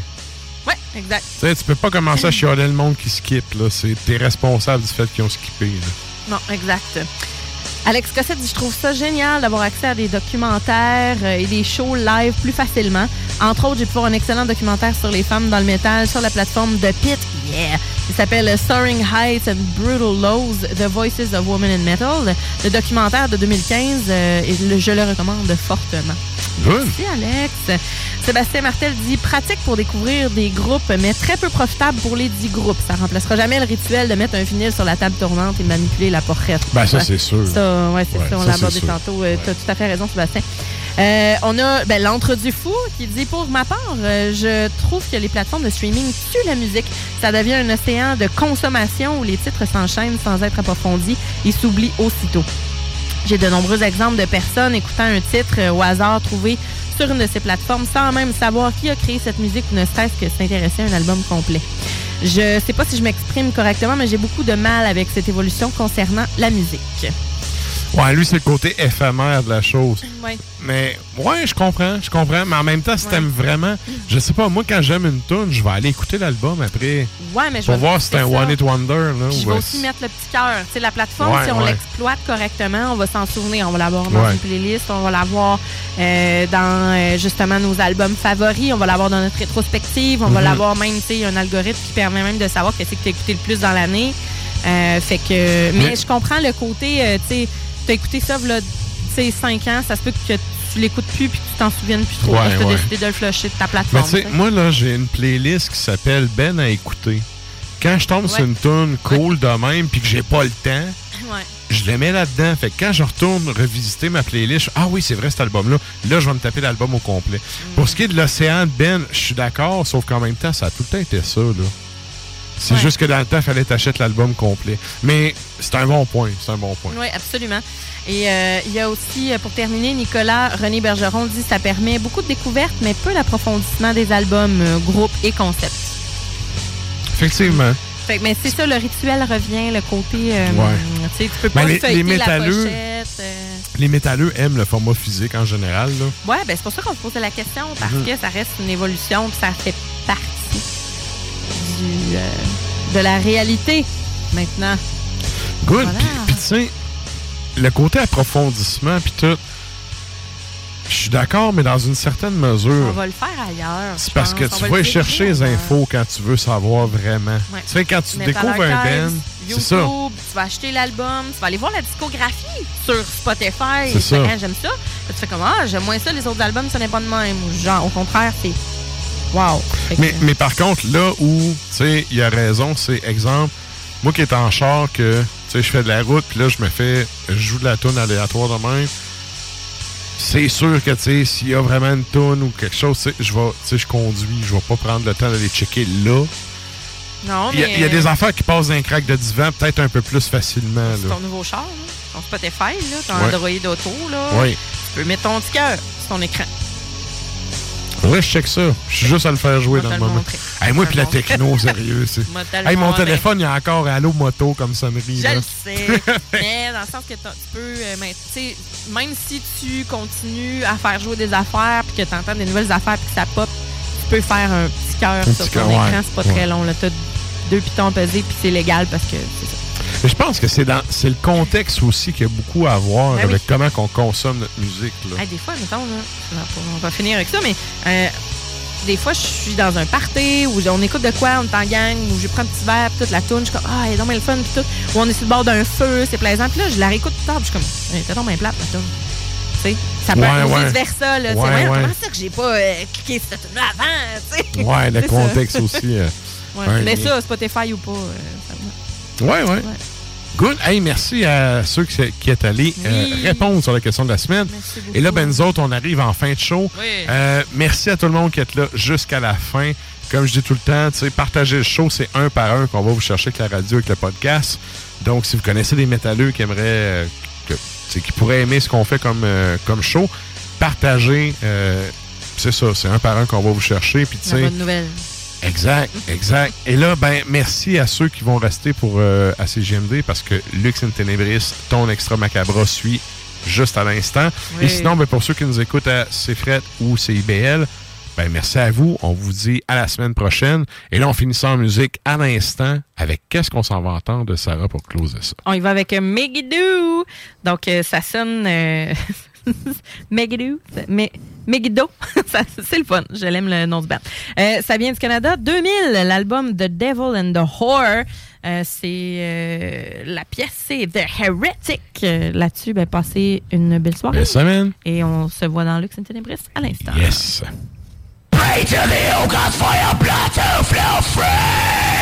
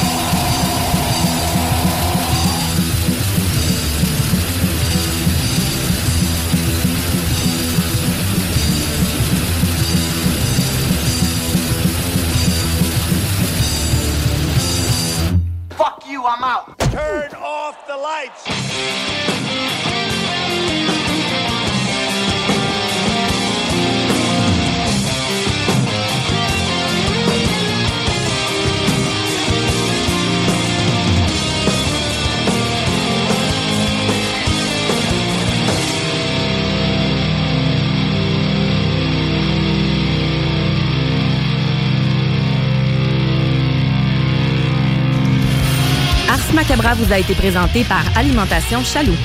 Pour faire vos choix brassicoles parmi plus de 1000 bières différentes, rendez-vous dans une de leurs succursales, soit au Grand Marché, Saint-Émile et Beauport. Want flexibility? Take yoga. Want flexibility with your health insurance? Check out United Healthcare Insurance Plans. Underwritten by Golden Rule Insurance Company, they offer flexible, budget friendly medical, dental, and vision coverage that may be right for you. More at uh1.com. Hey, it's Paige DeSorbo from Giggly Squad. High quality fashion without the price tag. Say hello to Quince.